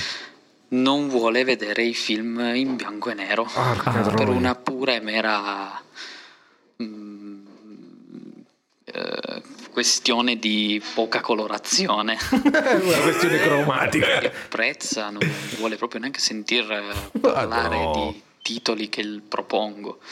Sono riuscito per eh, miracolo, eh, avendo vinto una scommessa, a farle vedere otto e mezzo, ma non l'ha Eh, apprezzato insomma, assolutamente. Anzi, ogni volta sul che le difficile. ricordo o le propongo di guardare qualche altro capolavoro di Fellini, mi sputa in un occhio. No. Eh, come posso fare? No. Fatemi un favore, per favore. Eh, questo è un caso grave. C'è un altro. C'è un secondo vocale però. Ah, so. Magari se aveste qualche titolo Ah, eh, cioè, certo. eh. alla quale introdurla, non lo so, non so cosa fare. Io ho un'idea, Proprio ce l'ho. Se sono più vecchi di tot anno, non riesco a, a farli vedere. Aiuto, please. Ciao. Allora, ok Daniele. Dunque, Federica, tu hai un'idea? A me dispiace molto che a questa ragazza non piacciono Eh. i film di Fellini, dato che siamo anche nell'anno felliniano, perché è il Esatto, cioè, centenario esatto. di, di Fellini. Però e- io dico, cioè, Fellini obiettivamente non No, è beh, facile. Non No, è facile, Non, deve no. essere Forza Fellini. Lei dice Non- tutti, non sì, vuole proprio. Cioè, se- discorso è più se non ampio. colorati. Perché non- Fellini ha fatto eh, anche dei film a colori, ma probabilmente non eh, le piaceranno neanche quelli. esatto, È una questione di anagrafica. Allora, io ho un'idea, ce l'ho. Perché secondo me devi trovare la chiave di volta, cioè devi trovare quel film in bianco e nero, devi far vedere uno a cui lei si leghi sentimentalmente Mentalmente. e sblocchi questa cosa qui e, e possa dire, ah, quindi anche il film in bianco e nero mi può emozionare. A quel punto dovresti capire un po' il genere che lei predilige. Eh, altrimenti il mio consiglio è farle vedere Schindler List dicendole che comunque c'è anche il rosso. esatto. No, però... È Sì. bianco e nero, ma se, c'è anche se è il un problema cromatico, Se è però... un problema cromatico, dici guarda, ti faccio vedere questo film. In molte parti in bianco e nero, però c'è anche il rosso, quindi non è proprio in bianco e nero, in bianco e nero. Magari il film è bello, le piace, si emoziona e dice, sai che ci sono altri film in bianco e nero con anche il rosso che posso vedere? E a quel punto sei nei guai, però... Eh, esatto. Esatto. No, se- e infatti io pensavo più una cosa del, sì, quella cosa del tema è- effettivamente c'ha, del genere effettivamente c'ha senso. Però già è un po' più rischiosa. Che senso? Nel senso di farle vedere film in bianco e nero che però eh, vanno, vadano incontro al suo gusto. Mm. Però già là è difficile perché comunque se c'è proprio il blocco verso il bianco e nero è comunque tosta. E l'alternativa è ve- far vedere mh, magari all'inizio dei film, non so se esistono in realtà, che c'han- sono metà, diciamo, c'hanno delle scene a colori e delle scene in bianco e nero. Kill Bill. Ah, ecco, Kill Bill Kill potrebbe Bill. essere, oppure eh, il nuovo che dovrà uscire di Wes Anderson che ho visto Sì, che c'ha delle sì. scene. Ma ce ne sono tanti in realtà di film che hanno parti in bianco e nero.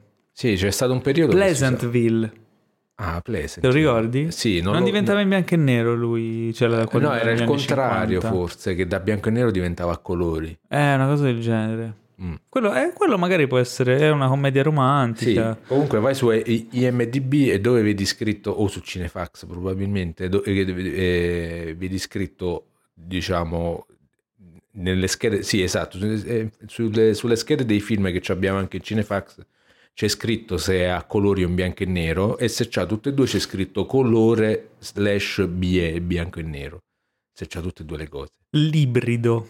Eh, trovati, sgamati questi film qua, magari ecco, Non che vanno so anche se- incontro al suo gusto. E piano piano magari trova, come hai detto tu, il film a cui si lega sentimentalmente, magari ha una scena che quella scena là è girata in bianco e nero e tutte le altre sono a colori. Però secondo me è un Eh. po' una... stiamo cercando un po' un... Mm. un Eh, un un po' problema- trucchetto, per, la vogliamo un po' fregare. Sì. Secondo me la via più naturale è pensa quali sono i film preferiti da lei e trova dei film analoghi in bianco e nero che siano su quella linea lì. Così lei si- lo- ne guarda uno, si emoziona e dice ah vabbè allora il colore del bianco e nero non conta. Questo è già Opp- più logico. Oppure, cioè, ecco, non le sai- far vedere più Fellini, cioè vai su cose Allora, facili anche te. sì, mi eh, dispiace cioè, tantissimo. insomma. eh, Però eh, per Fellini. Ne però- abbiamo, una- ne abbiamo un altro. No, aspetta, eh, ecco un'altra cosa che mi è venuta in mente, magari se lei è appassionata o comunque le interessa la fotografia, proprio la fotografia, Mhm. le foto, magari portala, eh, e questo è come sono appassionato io ai film bianco e nero, perché io quando ho scoperto la fotografia in bianco e nero, eh, ho trovato queste foto meravigliose eh, di, di artisti che, scatta- che scattano, scattavano appunto in bianco e nero, da lì vedendo le foto mi, eh, ho detto ma fammi vedere i film in bianco e nero come, come sono Beh, sì. magari portala a vedere una mostra di foto in bianco e nero magari lei rimane legata a, a quelle foto e magari vuole scoprire anche i film Ah. Eh, Questo è no, da interessante. Ah, Se- se ho detto una cosa intelligente, Sì, incredibile, sì. dopo 54 Bravo, punti. bravo. Allora, Gianmarco ci manda un vocale dicendo posto del cuore da parte di terzi. Secondo me è il tipico cosa del mio Ah, cugino. chiedo per Cioè, un amico. Sì, chiedo per un Sì. amico. Vabbè, Gianmarco, sentiamo questo tuo amico cosa dice. Ciao a tutti, e volevo partire dicendo che in realtà la mia amorosa ha dei gusti cinematografici eccelsi. Volevo parlare Mm, dell'ex moroso di una sua grandissima amica, cioè cenone di Capodanno. Questo omuncolo salta su dicendo: Ah, ma io pensavo che i nuovi Star Wars fossero i remake della trilogia originale e gli Star Trek fossero i sequel ci sono stati 20 secondi buoni e di silenzio in cui io non sapevo come ribattere. Quindi la domanda è come potevo ribattere senza offenderlo, visto che in realtà era il moroso di una grandissima amica della mia amorosa? Grazie. Allora, Vabbè, era, era, era però. Vabbè, Sì, è in è quel momento, non sappiamo, possiamo- però era il, era il fidanzato di una carissima amica della sua fidanzata. Lui non voleva creare una frattura eh, nella relazione con la sua ragazza insultando il ragazzo della sua amica e quindi si è trovato spiazzato. Sì. Ha detto insulta- no, che non lo Non- voleva insultare, non voleva però insultare, non ha non specificato risposto. se poteva usare la violenza. E infatti è lì, allora, io quando succedono queste cose eh, non faccio niente di male, tranne magari posso avere il riflesso incondizionato di dargli una testata, ma non è, non è una cosa volontaria. Non so, oppure prendere la, la bottiglia di vino, spaccarla sul tavolo e tagliare la gola con la bottiglia, tipo... No. Ma guarda, secondo me hai fatto bene, nel senso che dopo av- avrei detto alla tua ragazza, beh, il fidanzato della tua amica è proprio un ignorante, perché io, io ho fatto finta di nulla per non eh, offendere, per non insultarlo, per non sminuirlo, ma ha detto delle gran baccate. Eh no, per dire che io non sono appassionato di, di Star Wars, eh, apprezzo Star Trek, ma non ne sono un grande conoscitore, però lo- lo so che cos'è Star Trek e che cos'è Star Wars. Questo qui, non so, magari vive su Marte, potrebbe essere. Eh, non lo so. Comunque È è un ex, eh, ci sarà È un ex, motivo. quindi adesso lo puoi insultare liberamente. Sì. Vai tranquillo. Cose che succedono. E direi che era l'ultimo, se non sbaglio non ce ne sono Ah, altri. Le coglioni. Cosa è successo? C'è un po' di raucedine. Cioè, eh. Deve essere il coronavirus. Eh, Vabbè, sì. comunque, eh, come sapete, eh, noi mh, abbiamo, cioè Cinefax, il podcast, è legato al sito cinefax.it che offre solitamente delle eh, rubriche molto molto intriganti, Succose, succose. intriganti. Basta, Eh, intrigante. Tra cui, tra cui i, i top 8, i top 8, I top 8. Top i top 8, che sono i top 8? Son- Teo non voleva fare la top 10 perché è troppo... Allora, top 8 suonava È troppo bene. inflazionato. E sono delle classifiche di 8 film di solito. ehm, in, eh, adesso ce n'è una che è sugli 8 film. degli anni 90, i migliori 8 film degli anni 90. E poi c'è i migliori 8 film sulla prima guerra mondiale, Ah, che è nuova. eh, perché sulla seconda No, guerra mondiale ce ne stanno un Certo, botto. sì. Sulla prima in realtà sì, eh, potrebbe essere... No, stavo per dire interessante. No, Non hai ragione. interessante. L'ultima è quella dei migliori 8 film Sì, eh, sì. del- degli anni 90, 90. Quindi figo. Poi c'è i migliori film western del ventunesimo secolo. Quindi nuovi. Del ventunesimo, Esatto. attenzione, perché Eh, ci sono dei commenti. Otto grandi film sulle rapine perfette. Insomma, ce ne sono tante. Ogni settimana ne esce una. Tra l'altro leggiamo le nostre top eh, degli anni... no, La tua c'è? Non No, c'è? nemmeno ogni anche più di ogni settimana. Ce ne sono tante. Io Eh, no, io non non l'hai fatta perché, sono- perché io tu sei uno snob. Ma io devo fare il podcast. Prendi sai che c'è, c'è- dentro c'è quella mia perché la- quella finale poi alla fine di tutti i redattori è un po' diversa. Cioè? Devo Eh, prendere cosa? De- sì, se clicchi sull'articolo, Eh, ma quale? Ce ne sono quello del top tantissimi. 8 degli anni 90 stiamo Ah. parlando. Ok, no, perché di top 8 ce ne sono tantissime. C'è l'imbarazzo della scelta. Eh no, questo è degli anni 90, vabbè, fare una top 8 dei film degli anni 90 è, è stato uno stillicidio perché come fai a scegliere 8 film? Alla fine almeno per, per- ci siamo sforzati, a, a me è andata più su una cosa diciamo così affettiva più che prettamente strettamente cinematografica. Come funziona? Praticamente ciascun redattore di Cinefax eh, stila la sua lista che poi vengono comparate e messe insieme per eleggere. Sì, c'è un gli complesso otto. meccanismo di specchi e leve, esatto, che, che- che- Tipo i, i tuoi che dà vedo- dei punti vedo nella tua che lista, conosce solo Teo. Nella tua lista c'è Pulp Fiction, c'è... Al primo posto perché è il film che praticamente mi ha fatto scoprire il cinema. ti ha fatto scoprire gli anni 90. mi ha fatto scoprire Ah, il cinema, esiste. cioè, perché io non, non guardavo film eh, o comunque non, non mi interessa, non è che non, li guardavo così per inerzia. Poi ho visto Pulp Fiction e ho detto, ah ma cazzo, ma il cinema è questa roba qua. Quindi è stato il film della là svolta. è stato il film della svolta che mi ha fatto appassionare al cinema. E Matrix invece? Eh, Matrix perché quando è uscito era una cosa strepitosa che non, non si era mai visto. E l'Armata del delle. Tenebre? Eh, è, è- è il film più bello degli anni 90 che ha fatto Sam Raimi. E poi se volete sapere gli altri, questa era la lista di Enrico, poi c'è la lista invece Una del, parte. la lista diciamo di tutti i redattori, tra cui c'è anche Forrest Gump.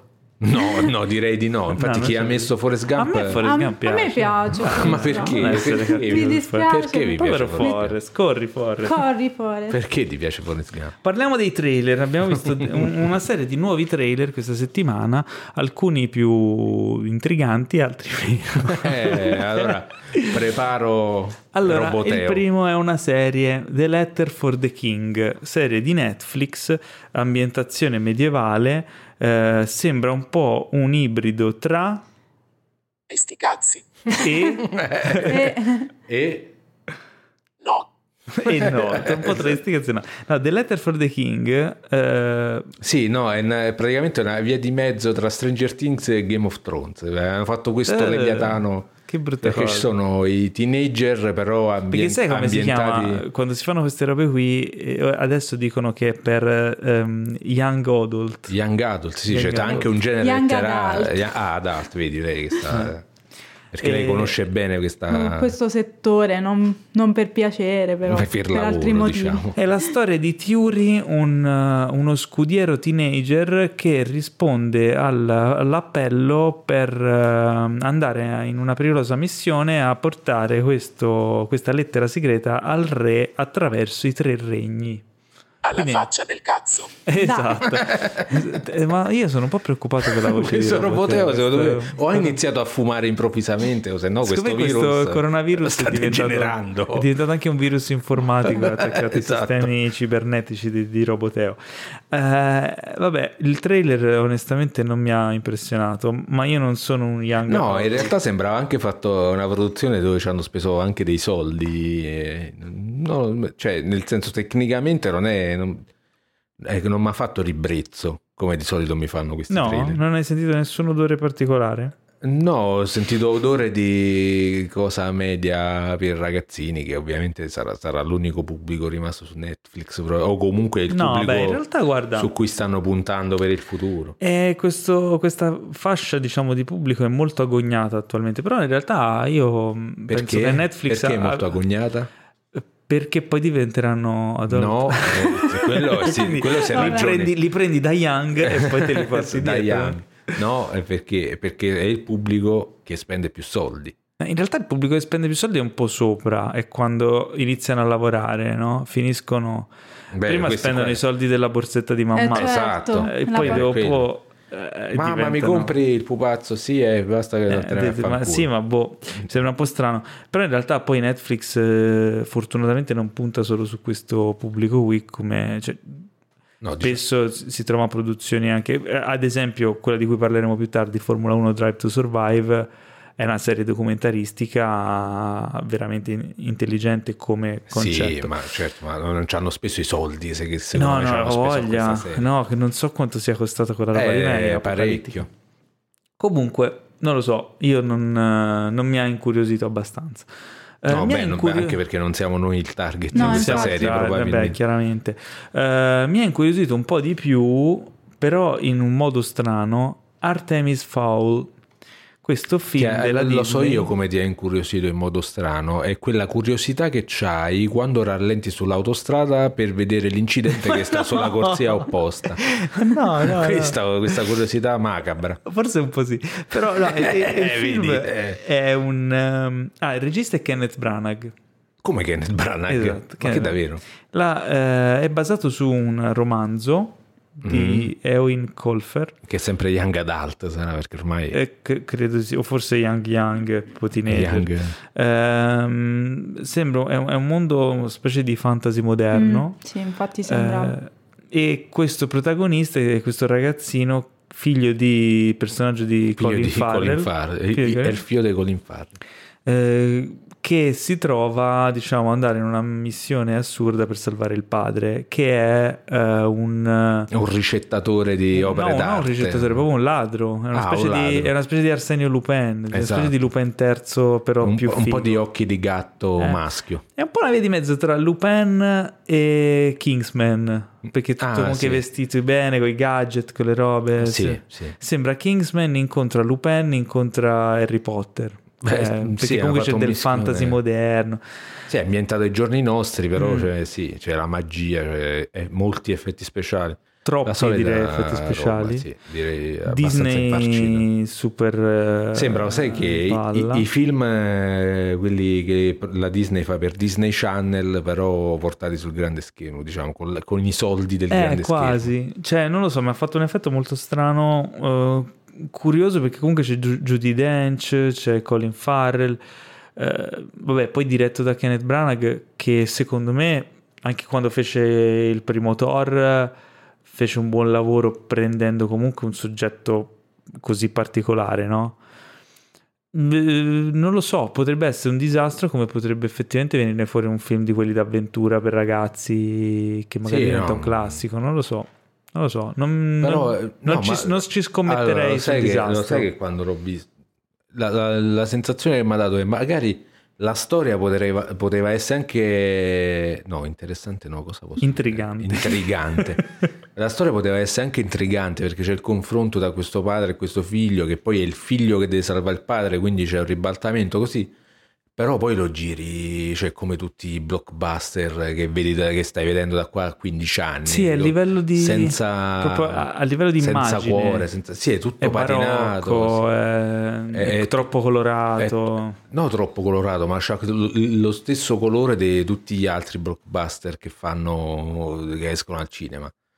Te, È la solita te, Federica conoscevi questo libro? Avevi mai sentito no, parlare? non lo, non lo conoscevo. Com'è che si chiama? Artemis Fowl. Ah, no, mai sentito. No. Boh. Stanno veramente recuperando qualsiasi... Siamo Eh. sempre un po' fuori target, probabilmente, Sì, anche sì. per il libro, però... Però pure sta cosa del target alla fine è una scusa perché comunque i cartoni animati fatti bene Ce uno li se li vediamo, vede, sì. i film per ragazzi fatti bene uno se li vede. Eh, E che proprio c'ha sempre la solita fotografia, la, la solite scene d'azione, cioè un un minimo di, Non lo so. Di Staremo a inventiva, di vedere. Tanto originalità. penso niente, che ci bombarderanno ancora per un po' perché... Ah sì, vabbè. Sì. eh, Ah, già, già che non è un franchise, ma secondo me stanno cercando disperatamente l'erede di Harry Potter da, Ah, sicuramente. da dieci anni a sta parte. Sicuramente. Allora, invece, il prossimo film di cui abbiamo visto il trailer, nuovissimo, freschissimo, rientra almeno un po' di più nel nostro target. Ora, Federica, non so se tu guardi film horror o horror leggeri. No, diciamo che quando l'hai vista è perché l'ho obbligata, Eh, io l'ho hai trascinata bene. al Sì. cinema. E no- è il nuovo film, in questo caso non diretto, ma prodotto e scritto soprattutto da Jordan Peele, che, Ah, eh, che, insomma, che è salito alla ribalta per aver fatto questa. Lui parte come comico, poi è uscito Get Out e l'anno scorso Us, che sono stati due film eh, veramente sai che, mi, che mi ricorda un po' questa la sua storia, la storia di Fulci, perché lui pure era nato che voleva le fare le commedie. e poi è finito a fare, il maestro degli horror, chiaramente facendo le dovute Certo. distinzioni. E- per Fulci, ovviamente. Eh, certo. E in questo caso Eh, Ehm, il nuovo film appunto di Peel eh, è Candyman, remake di Candyman, eh, quello originale che è degli, ah, anni, questo ci manca. che degli anni 80. Io non Sì. l'ho visto l'originale Candyman, nemmeno, cioè nessuno di noi mi sa che l'ha, che l'ha No, visto. no. Sì, è uno slasher, credo.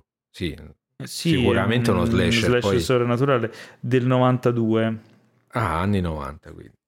E vabbè, è questo mostro che viene fuori se dici Candyman allo specchio Cinque cinque, volte. volte, no? Eh, però come è girato questo trailer, come è... cioè il film... Dai, dici no? come sembra. Eh, è particolare perché c'è un crescendo di, di tensione. Eh, il trailer è montato molto bene, secondo me, perché non spoilerà più di tanto, introduce l'argomento, ti fa capire di cosa si parla, però un po' come, come ha fatto Jordan Peele anche nei film precedenti, Mm. non ti svela troppo nel, nel eh, trailer, ma poi sai che quel film ti calerà in quell'atmosfera per tutta la durata del film. No, però specifichiamo che non è... Gio- cioè, Jordan Peele lo produce. Lo produce, non lo dirige lui questa volta, però comunque diciamo che il successo, specialmente di Get Out, gli ha aperto un sacco di strade che lui sta prendendo tutte, cioè nel Esatto. senso ha iniziato, ha prodotto la Io serie. spero che non faccia la fine di James Wan. Eh, boh, non lo so. Eh, che inizi con The Conjuring e poi finisce a fare Aquaman. Eh, Non credo, eh, visto i temi di cui tratta Jordan Peele di solito nei suoi Sì, film. però eh, James Wan con eh, The Conjuring ha fatto, l'ha fatto diventare un universo narrativo. Eh, Jordan Peele sembra più concentrato su singoli progetti diversi, infatti anche la serie che ha fatto è The Twilight Zone, Mm, sì. che, che è antologica, sembra più concentrato su piccole storie piuttosto che creare un universo, quindi va anche un po' in controtendenza con eh, quello che è Tra il... Ge- Get Out lei indirettamente l'ha visto perché io l'ho, l'ho visto a casa in un Ah, video. sì, è vero. Eh sì, Mi ricordo. eh, però lei stava in un'altra stanza e quindi sentiva solo l'audio. Ogni tanto chiedevo. Oh, e- ma che? Esatto, cos'è? se- però se riusciva Quindi a ti seguire. aveva comunque Sì, catturato sì, sì, sì, distanza. comunque Solo, sì. solo l'audio, anche solo l'audio Sì, catturava. sì. Ma perché la cosa... As l'hai visto noi? No, lo devo recuperare ancora. Entrambi i film hanno la linea comune che è quella di catapultarti dentro una situazione e un'atmosfera ben specifica. Eh, a me, tra l'altro, io Get Out lo vidi, ero, mh, lo vidi a Hong Kong. Eh, ero tipo per lavoro a Hong Kong, andai al cinema, cioè avevo tipo, no, che scherzo, ero per lavoro a Hong Kong, cioè può capitare di andare per lavoro a Hong Kong. sì, Eh, eh, soprattutto di questo periodo. No, ma la- no, di questo periodo non era quando è Eh. uscito Get Out e lo volevo vedere. Da noi mi pare che è uscito un bel po' dopo. Quindi era in sala, avevo tipo un pomeriggio libero. E tra l'altro un cinema fighissimo, cioè lo metterei in the best. Eh, non mi ricordo come si chiamava, ma c'erano delle poltrone di super lusso. C'era l'ingresso che sembrava un hotel 5 stelle, costava anche tanto. Però, vabbè, Ah. la cosa è che io ero comunque in una situazione aliena perché ero a Hong Kong Eh sì. e, e, insomma non sei nel tuo paese, non sei in una situazione conosciuta, eccetera. E, e quindi il film aveva amplificato ulteriormente questa sensazione di appunto di isolamento, no? Perché comunque Sì. lui si trova Ah, nel film, vero, il sì. protagonista si viene a trovare in una situazione di, disa- Sì, il protagonista disagio. nero che va ha la fidanzata bianca E va a trovare i ai- genitori, va a di i lei genitori. e quindi tutti bianchi. tutti bianchi, questa situazione paradossale in cui c'è sempre qualcosa che non va, ma non capisci mai cosa. E, e- e mi ricordo che mi coinvolse in una maniera assurda. Eh, cioè, forse il film poi ha dei cambi di tono, riesce anche a far ridere in alcuni momenti, eccetera. Però quell'atmosfera lì mi rimase attaccata addosso per un bel po'. Stesso effetto mi fece noi.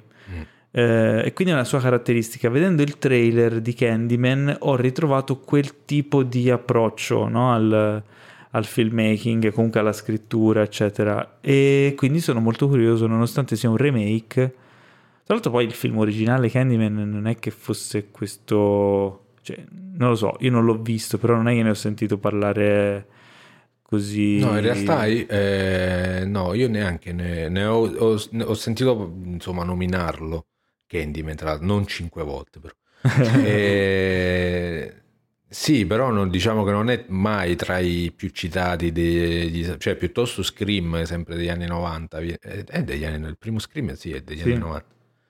Eh, però sì, non è tra quelli più citati, probabilmente perché faceva un mischione di eh, venerdì 13, Halloween, eh, Eh, Jason. ma poi era un periodo in eh, cui ne uscivano, beh, sempre ne sono usciti tanti. No, diciamo di negli anni 90 la gente forse si era un po' stufata degli slasher, visto che negli anni 80 si faceva solo slash. Mm. Comunque in questo nuovo Candyman il protagonista è Yahya Abdul Matin II. Che Ah, secondo. Secondo, lui è secondo. Ehm, che comunque è un bravissimo attore, già visto in eh, Watchmen e anche in Aquaman. eh, Ah, vedi, fa- eh, tutto torna, Ma non lo, eh. ma non- non- non- lo identificherei. No, no, qual era quello con Andy Serkis? L'abbiamo saltato. No, ehm, mi sa che era in Artemis Fowl, Fowl che c'è, una, c'è Sì. anche lui. C'è Andy Serkis che fa una persona normale, che non, non è, non impersona un animale o un, No, infatti un stranamente. E poi... mostro. Aspetta, speci- eh, Andy Serkis è quello che faceva Gollum al. Signore Anelli. È l'attore che dava le movenze a- al fantoccio digitale di Gollum. Cioè, almeno credo che fosse lui, eh. Non- Mi sembrava lui, sicuro, o è sembrava- uno che gli assomiglia molto, però mi sembrava lui. Mm, no, Anche- no, no, mi sa che non era lui. Ah, attenzione, abbiamo c'è uno, toppato. allora, in Artemis Fowl c'è uno che assomiglia a Andy Serkis. Se non ma non è che era un altro film, magari. Forse perché non siamo molto abituati a vedere Andy Serkis. Esatto, magari l'abbiamo visto facile- talmente poco eh, nei Facile film. sbagliarsi. Allora, un altro film di cui abbiamo visto il trailer è The High Note. The High Note. The ah, High sì, Note. questa, secondo me è una- questo, ecco, questo è un bel film di fantascienza. Perché di fantascienza? Perché c'è una donna nera di 40 anni in America che raggiunge il successo. No, in realtà lei è già famosa. È già famosa. Cioè, la, la Ah. storia è che questa superstar eh, della musica, una sorta di... eh, non lo so... mm, Sì, è una specie di Arita Frank. Beyoncé a 40 anni, Mm. mettiamo, no? Eh, continua a fare concerti pieni di gente, ma non le fanno fare più i dischi perché dic- dicono che non vendi, cioè do- dopo 40 anni non vendi Esatto. più, no?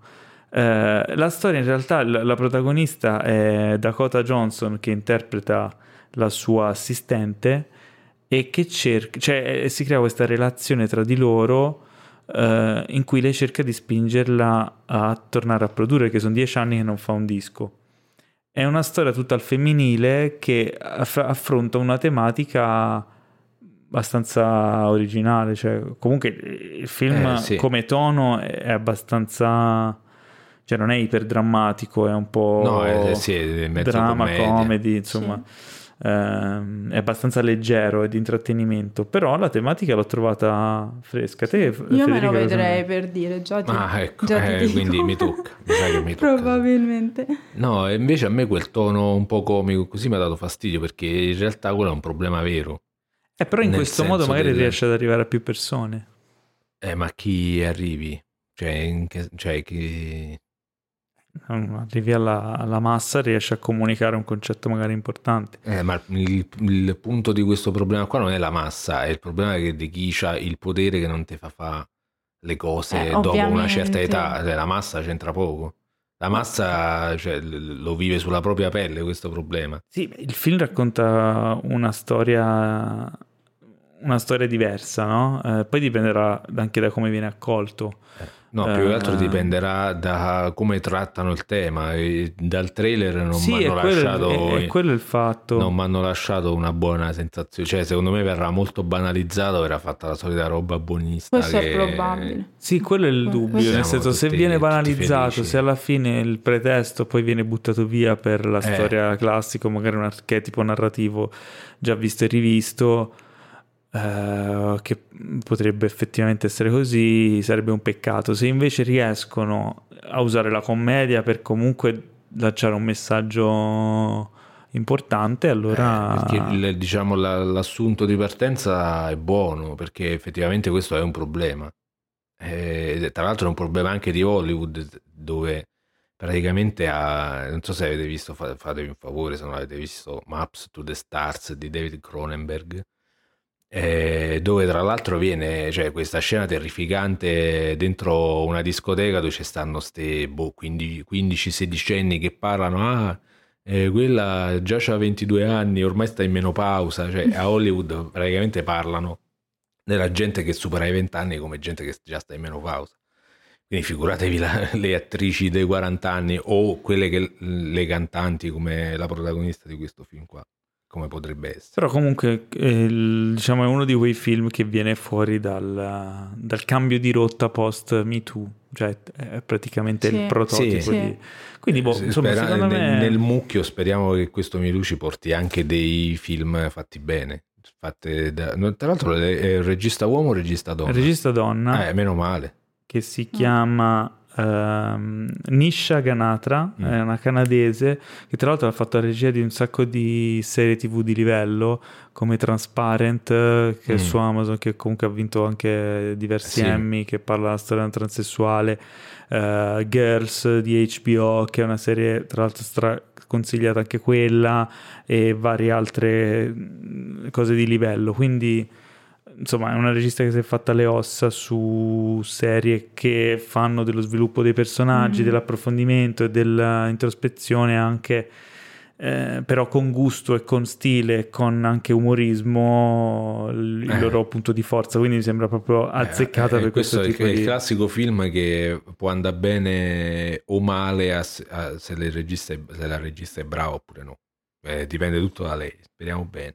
Io comunque sì anche io sono Io positivo no, su sì, questo film sì. Lo- No, io no, però io ho detto Vabbè. Tu speriamo. sei più perché- dubbio eh, due, due su tre dai Ce Due e l'abbiamo. mezzo. allora l'ultimo eh, trailer che abbiamo visto No, come già l'ultimo. è già l'ultimo Ma come vuole il tempo quando ci si diverte, mannaggia. E questo è anche abbastanza sorprendente. Si chiama Connected, è un film d'animazione eh, dai produttori di eh, Spider-Man Eh, Into the Spider-Verse. insomma, Spider-Man un nuovo universo e cos'era l'altro che Eh, citavano nel um, eh, sì, era uno, mi ricordo che era dai produttori di Film Bello e Film Brutto. Ah, del Lego Movie. Ah, ma Ah, The sì, Lego Movie Lego- è bello. Eh, L'hai visto no. The Lego Movie? Non ne ho sentito parlare benissimo. No, no, no, no, The Lego Movie invece eh, il 2 non l'ho visto. Il, il The Lego Movie, il primo, è, è geniale, veramente delizioso. È uno dei film che consiglierei eh, perché affronta la, il, ehm, la meccanica di fare un film su un giocattolo che sembra una, una marchettata palese e invece lo riesce a trovare una chiave di volta super intelligente e intrigante. Eh, quindi insomma, vabbè, dietro ci sono mh, gente che ci sa fare e il film è molto strano perché racconta di questa famiglia americana in cui i figli sono tutti distratti dai social, cellulari, Dalla device, tecnologia, loro la tecnologia, buttano eccetera. sulla tecnologia. Eh, e quindi il film si chiama Connected facendo riferimento alla- all'essere sempre connessi Sì. a internet, no? Sì.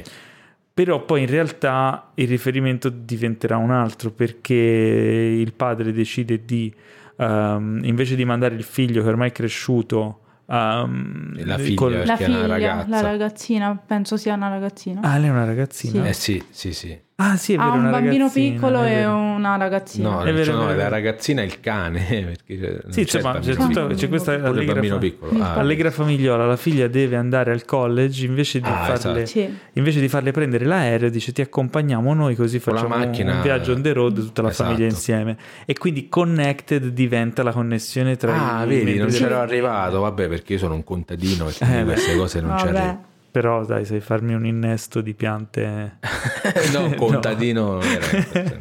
Allora, niente, quindi eh, partono per questo viaggio e poi la cosa diventa assurda perché la tecnologia Prende vita. prende, diciamo, una piega strana e diventa una sorta di situazione apocalittica a cui la famiglia si dovrà, diciamo, dovrà affrontare unendo le forze e trovando quindi ciascuno nell'altro Devono salvare il l'aiuto. mondo. Devono, devo- sì, devono salvare il mondo. Quindi diventano i protagonisti di un'avventura che poi è una sorta di metafora a quello che succede alle persone quando si trovano in delle situazioni um, anormali, no? Eh, fuori dal proprio ambiente naturale, tutti insieme e si crea il legame no? tra le persone, si costruisce quel legame Sì. lì. Quindi All'inizio mi sembrava, mi aveva intrigato questo trailer perché sembrava un po', un po' tipo Little Miss Sunshine Sì. come era partito, loro Sì, che sì. fanno la famiglia che fa il viaggio On the road. on the road, eccetera. Poi quando la cosa è diventata eh, dobbiamo salvare il mondo, e improvvisamente La fiducia è ai minimi storici. Eh, purtroppo. Allora, Perché gli onestamente americani fatto- se non salvano il mondo non, non sono contenti. Ma loro sono Allora, ha molto fatto- positivi. Eh sì, vabbè, ma non- cioè, può essere positivo anche in altri modi, non devi per forza Eh. salvare il mondo. Ha fatto lo stesso effetto anche a me, nel senso No. la prima parte mi stava emozionando, bella storia, il legame comunque, la crescita della figlia e come cambiano le dinamiche familiari, del dover salutare il figlio, è raccontato molto bene. Poi arrivano sti robot, non lo so, cioè anche a me ha fatto un effetto strano. Lo stavo rivalutando ora raccontando la trama perché effettivamente è tutta una metafora e se il fatto che sia giocato per metafore è evidente ed è costruito in questa maniera, potrebbe comunque mantenere il livello di fiducia accettabile. fiducia. La fiducia è a livelli accettabili. Oppure potrebbe essere il salto dello squalo. No? Hai presente il salto Eh, dello sì, squalo? sì, quello di Epide, spieghiamo perché tu, tu non lo No. conosci. No, è un Praticamente, modo di dire il salto Sì. dello squalo, no? Raccontalo te. eh, praticamente erano arrivati non so a che stagione di Happy Days, la serie quella Forse è con- l'ultima sì, sì. stagione. forse sì, ultime. l'ultima stagione. E c'era il personaggio figo che è Fonzi. E, e praticamente non sapevano più che fargli fare a questo Fonzi per farlo sembrare figo perché gli avevano fatto fare qualsiasi cosa.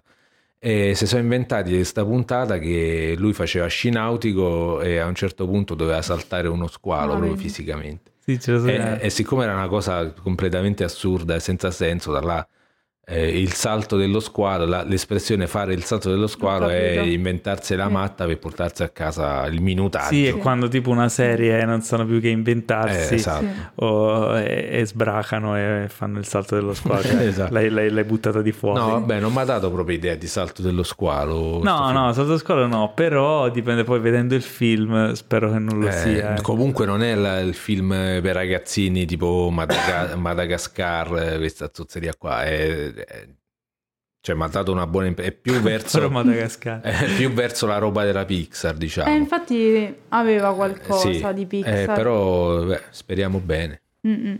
Speriamo bene. Diciamo che non c'ha le cose, non mi ha dato l'idea di sperimentazione che c'ha la Pixar nei suoi film. Non lo so, invece esteticamente sì. Esteticamente comunque Sì. riprende un po' lo stile di Spider-Man Mm. perché c'ha degli elementi disegnati messi sull'animazione Sì, 3D. esatto, un po' 2D poi e 3D ibrido. insieme. È molto bello secondo me. Sì, sì, no, Tranne quando entrano in scena i robot. Lì, Eh, lì non mi ha convinto. Però lo andrei a vedere comunque. Cioè, Sì, oh. anch'io. andiamo, vabbè, Andiamo, andremo. segnato anche Vediamo. Eh, allora, siamo arrivati al, Al momento alle che tutti rubriche. odiate. Ah, no, no, alle, eh. rubriche, alle rubriche. Ah, è vero. Eh, rubrica, ehm, voi conoscete la, nostra Rubrica telefonica. The Best e The Best, in Ah, cui ecco. segnaliamo le migliori sale e le sale invece che hanno bisogno, sale cinematografiche che hanno bisogno di qualche tirata d'orecchia. E, ah, oggi dobbiamo accogliere una dichiarazione di un cinema, il cinema Andromeda, eh, che è stato diciamo segnalato nella puntata 52 e che ci manda una precisazione, diciamo era stato segnalato in maniera Attenzione. negativa da, un- da uno dei nostri ascoltatori eh, e loro ci mandano questo messaggio che leggerò. Ci teniamo a precisare che l'Andromeda è un cinema con 8 sale, 5 delle quali in 4K e una con il Dolby Atmos, non proprio un cinemino parrocchiale, ecco. Eh, ma il punto non è questo, perché voi non potevate saperlo. A me dispiace che il cliente in questione lasci intendere che la situazione degli schermi sia drammatica, cosa che non è, perché la maggior parte sono stati sostituiti l'anno scorso. Abbiamo rifatto le pavimentazioni di due sale a dicembre eh, e cambiato le poltrone nel 2018. Insomma, ci stiamo dietro e laddove possibile, anche dal punto di vista economico, effettuiamo migliorie in continuazione. Lo schermo con squarcio non mi risulta perché il, um, l'ascoltatore diceva che c'era uno schermo che aveva uno squarcio. Ah, tipo le tele di Fontana. Con- eh. Sì, infatti se- se- sembrava, cioè io pensavo fosse chissà che cinemaccio fosse, invece da quello che ci stanno scrivendo non è proprio così. Quindi dice il- lo schermo con lo squarcio non mi risulta, se così fosse chiuderemmo la sala e lo sistemeremmo, proprio perché ci prestiamo attenzione. I nostri prezzi non sono alti come quelli dei cinema del centro, è vero, ma questo non significa che perché teniamo il prezzo basso la qualità sia o debba essere scadente.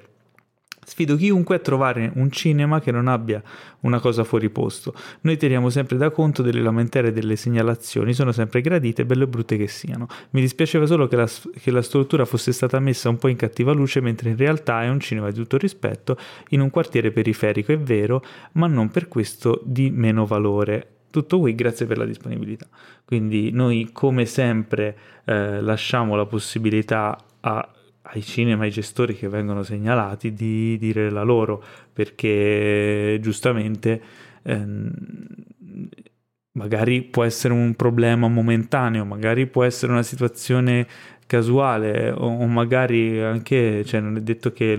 Magari ha beccato proprio quel giorno quando è successa la cosa e non ha, cioè, sì, sì, il com- cliente ha sempre ragione ma non ha sempre ragione, esatto. magari, poi dipende da mille casi. In questo, insomma, in questo caso è la...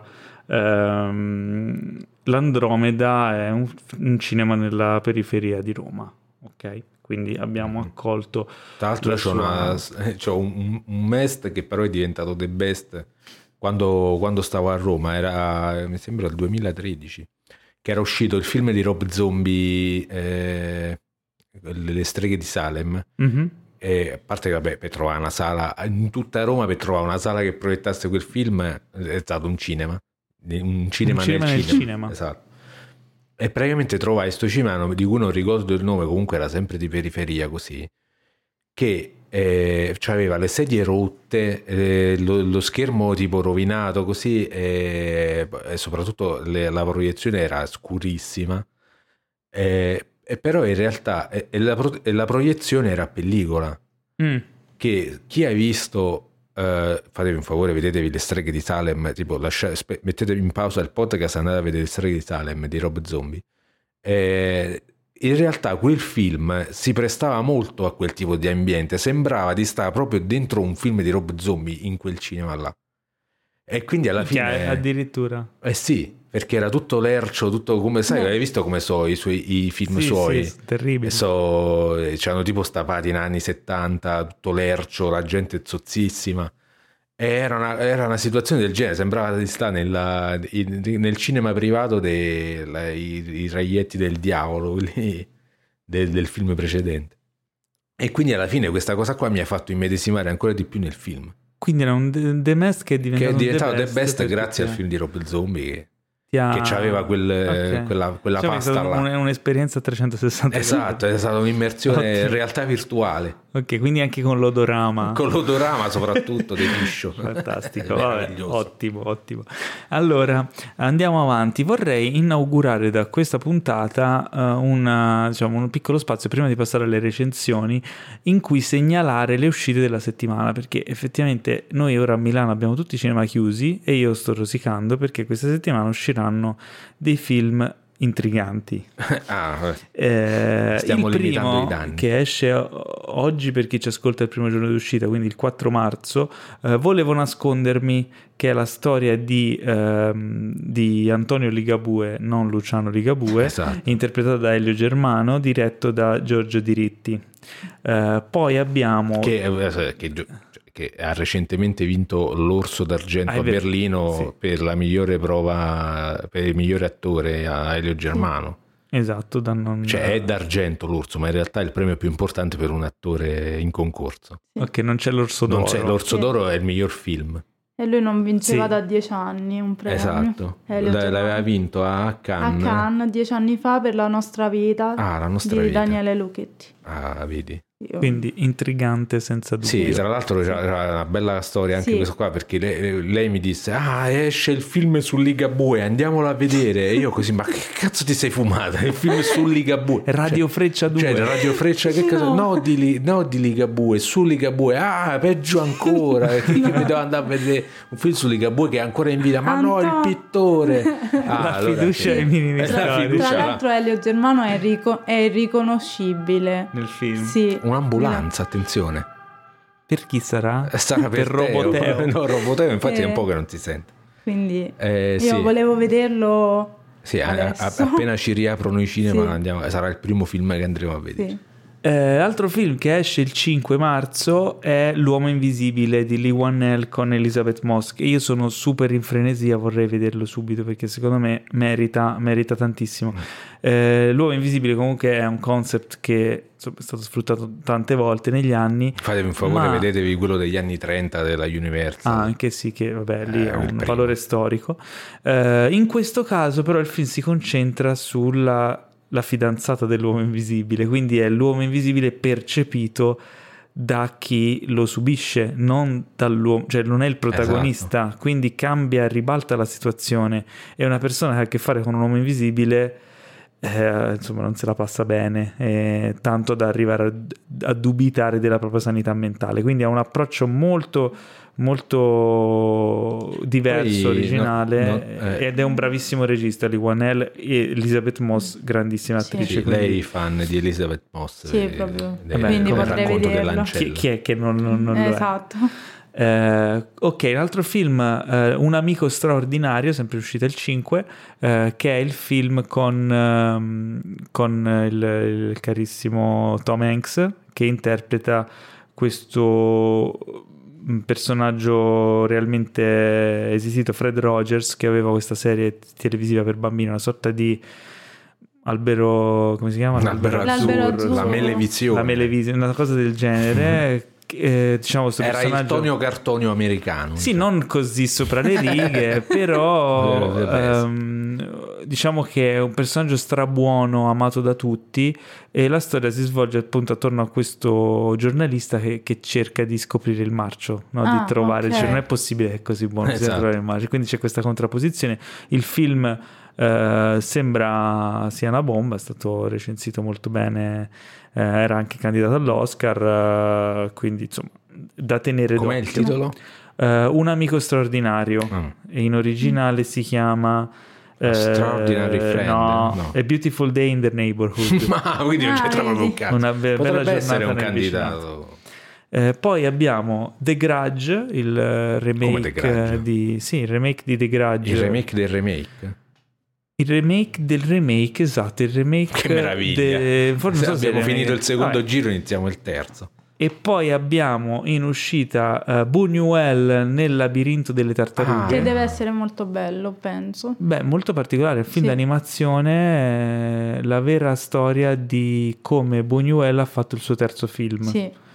Eh, beh, Attenzione, quindi sembra abbastanza particolare, diciamo, Eh, eh, tutta un'animazione sì. molto un strana. film su un regista eh, in animazione. insomma, Eh no, è infatti proprio- mi incuriosisce Sì. non Poi qui- poco. Qui, a Milano, prima che chiudessero tutto, Ah, penso due settimane fa, eh, anche un po' di più, forse sempre al MIC c'era stata una rassegna tutta a tema Buñuel con Ah, il vedi. film in anteprima. Questo Ah, quindi avevano costruito la, la monografia, diciamo Sì. così, de- del Sì. Bonuella intorno a questa Ah, intorno alla- all'uscita Eh, del, del film Ah, d'animazione. Peccato.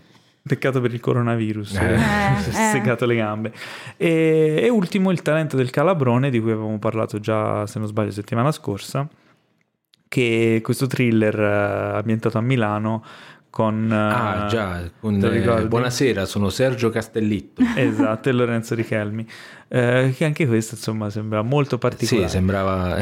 stai facendo, ti stai sforzando per non, Non dire dirò quella parola. Allora, andiamo alle recensioni. Oggi Oh. siamo qui, abbiamo qui Federica per parlare dell'amica geniale. No, soprattutto Sì. spieghiamo perché c'è il Eh no, Federica, infatti lo voglio dire. eh, eh, spiegaci un po' che cosa fai, ne- Allora. qual è il tuo progetto principale. Il mio progetto Eh, principale. che, che Eh, c'hai, no, come- c'hai- lei c'ha esatto. praticamente Sì, il sì, sito. certo. Come ho accennato alla tua presentazione, sei anche una book blogger. Sì, sì. Eh, e l'amica geniale è il Sì. fenomeno editoriale Sì. e serie, cioè Tra l'altro ne avevi- sia per incrocio. il libro che per la Esatto. serie. Ne avevi parlato nel, nel- sul, perché lei ha un sito che si chiama Il lunedì dei libri. Vabbè, così va.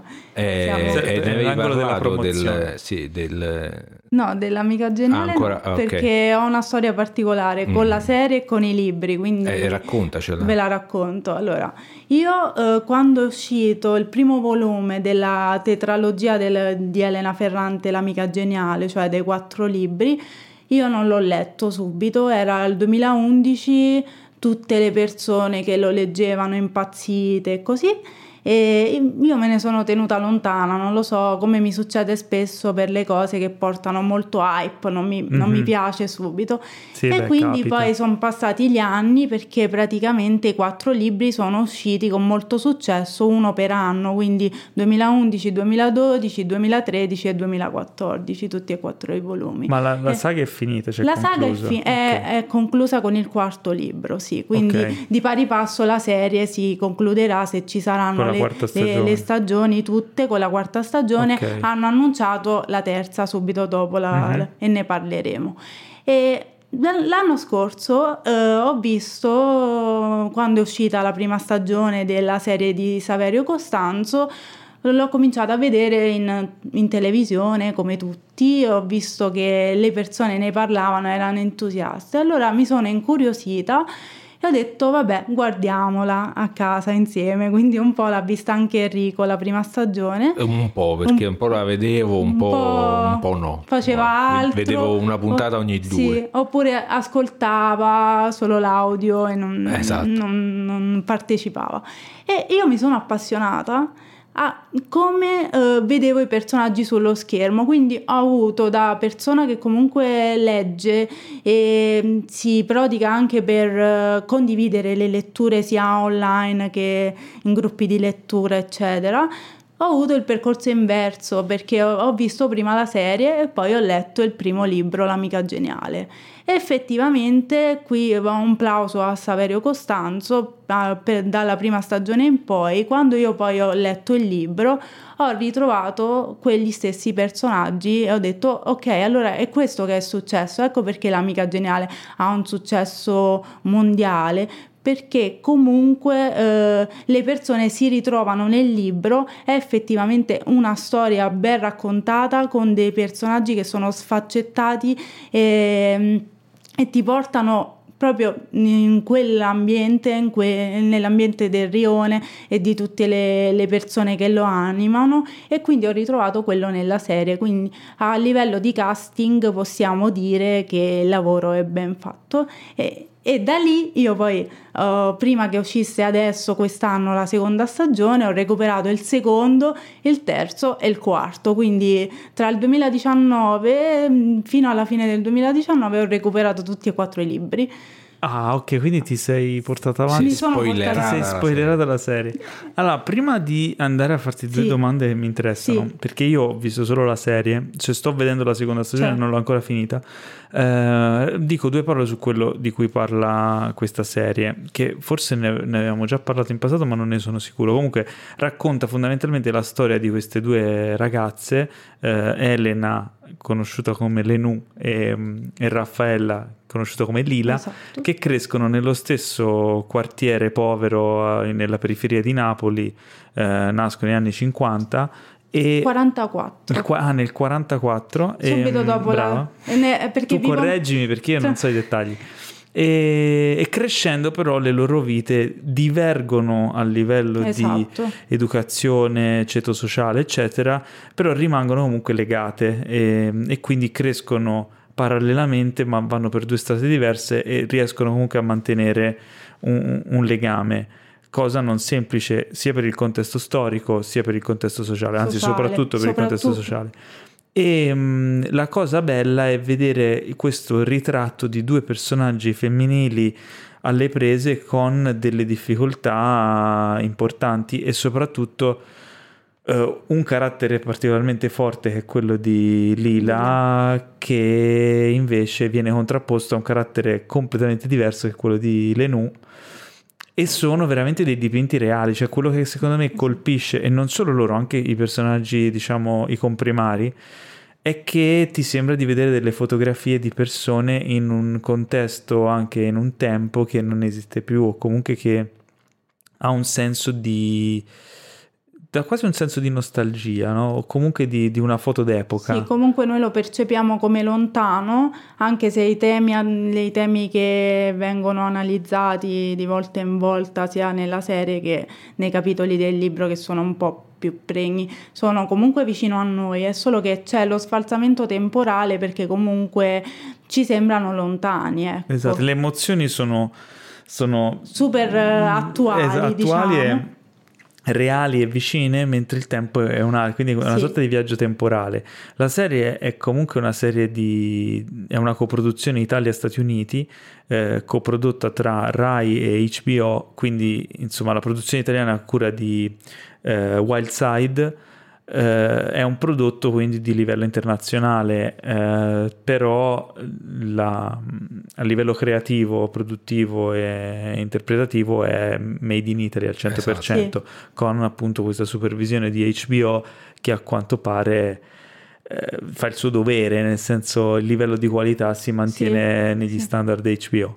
Uh, detto questo, la mia domanda è: non avendo letto il libro, no, tu mi dici che la serie è fedele per quanto riguarda lo spirito dei personaggi, ma mm, è tanto eh, più espanso il libro o comunque mm, diciamo una trasposizione fedelissima? Allora, la serie è fedele per quanto riguarda la, cari- la caratterizzazione dei personaggi e quindi ehm, tr- ritroviamo quello che c'è nel libro. Per quanto riguarda la narrazione, quindi struttura narrativa, capitoli e quindi mole di libro, il libro si espande, il libro va nel merito e racconta e la serie per molte cose è costretta a tagliare oppure fa, opera delle scelte, soprattutto non, spoiler, eh, non spoilerò, però soprattutto anche nella seconda stagione eh, ci sono dei pezzi che eh, nel libro eh, vengono raccontati molto meglio.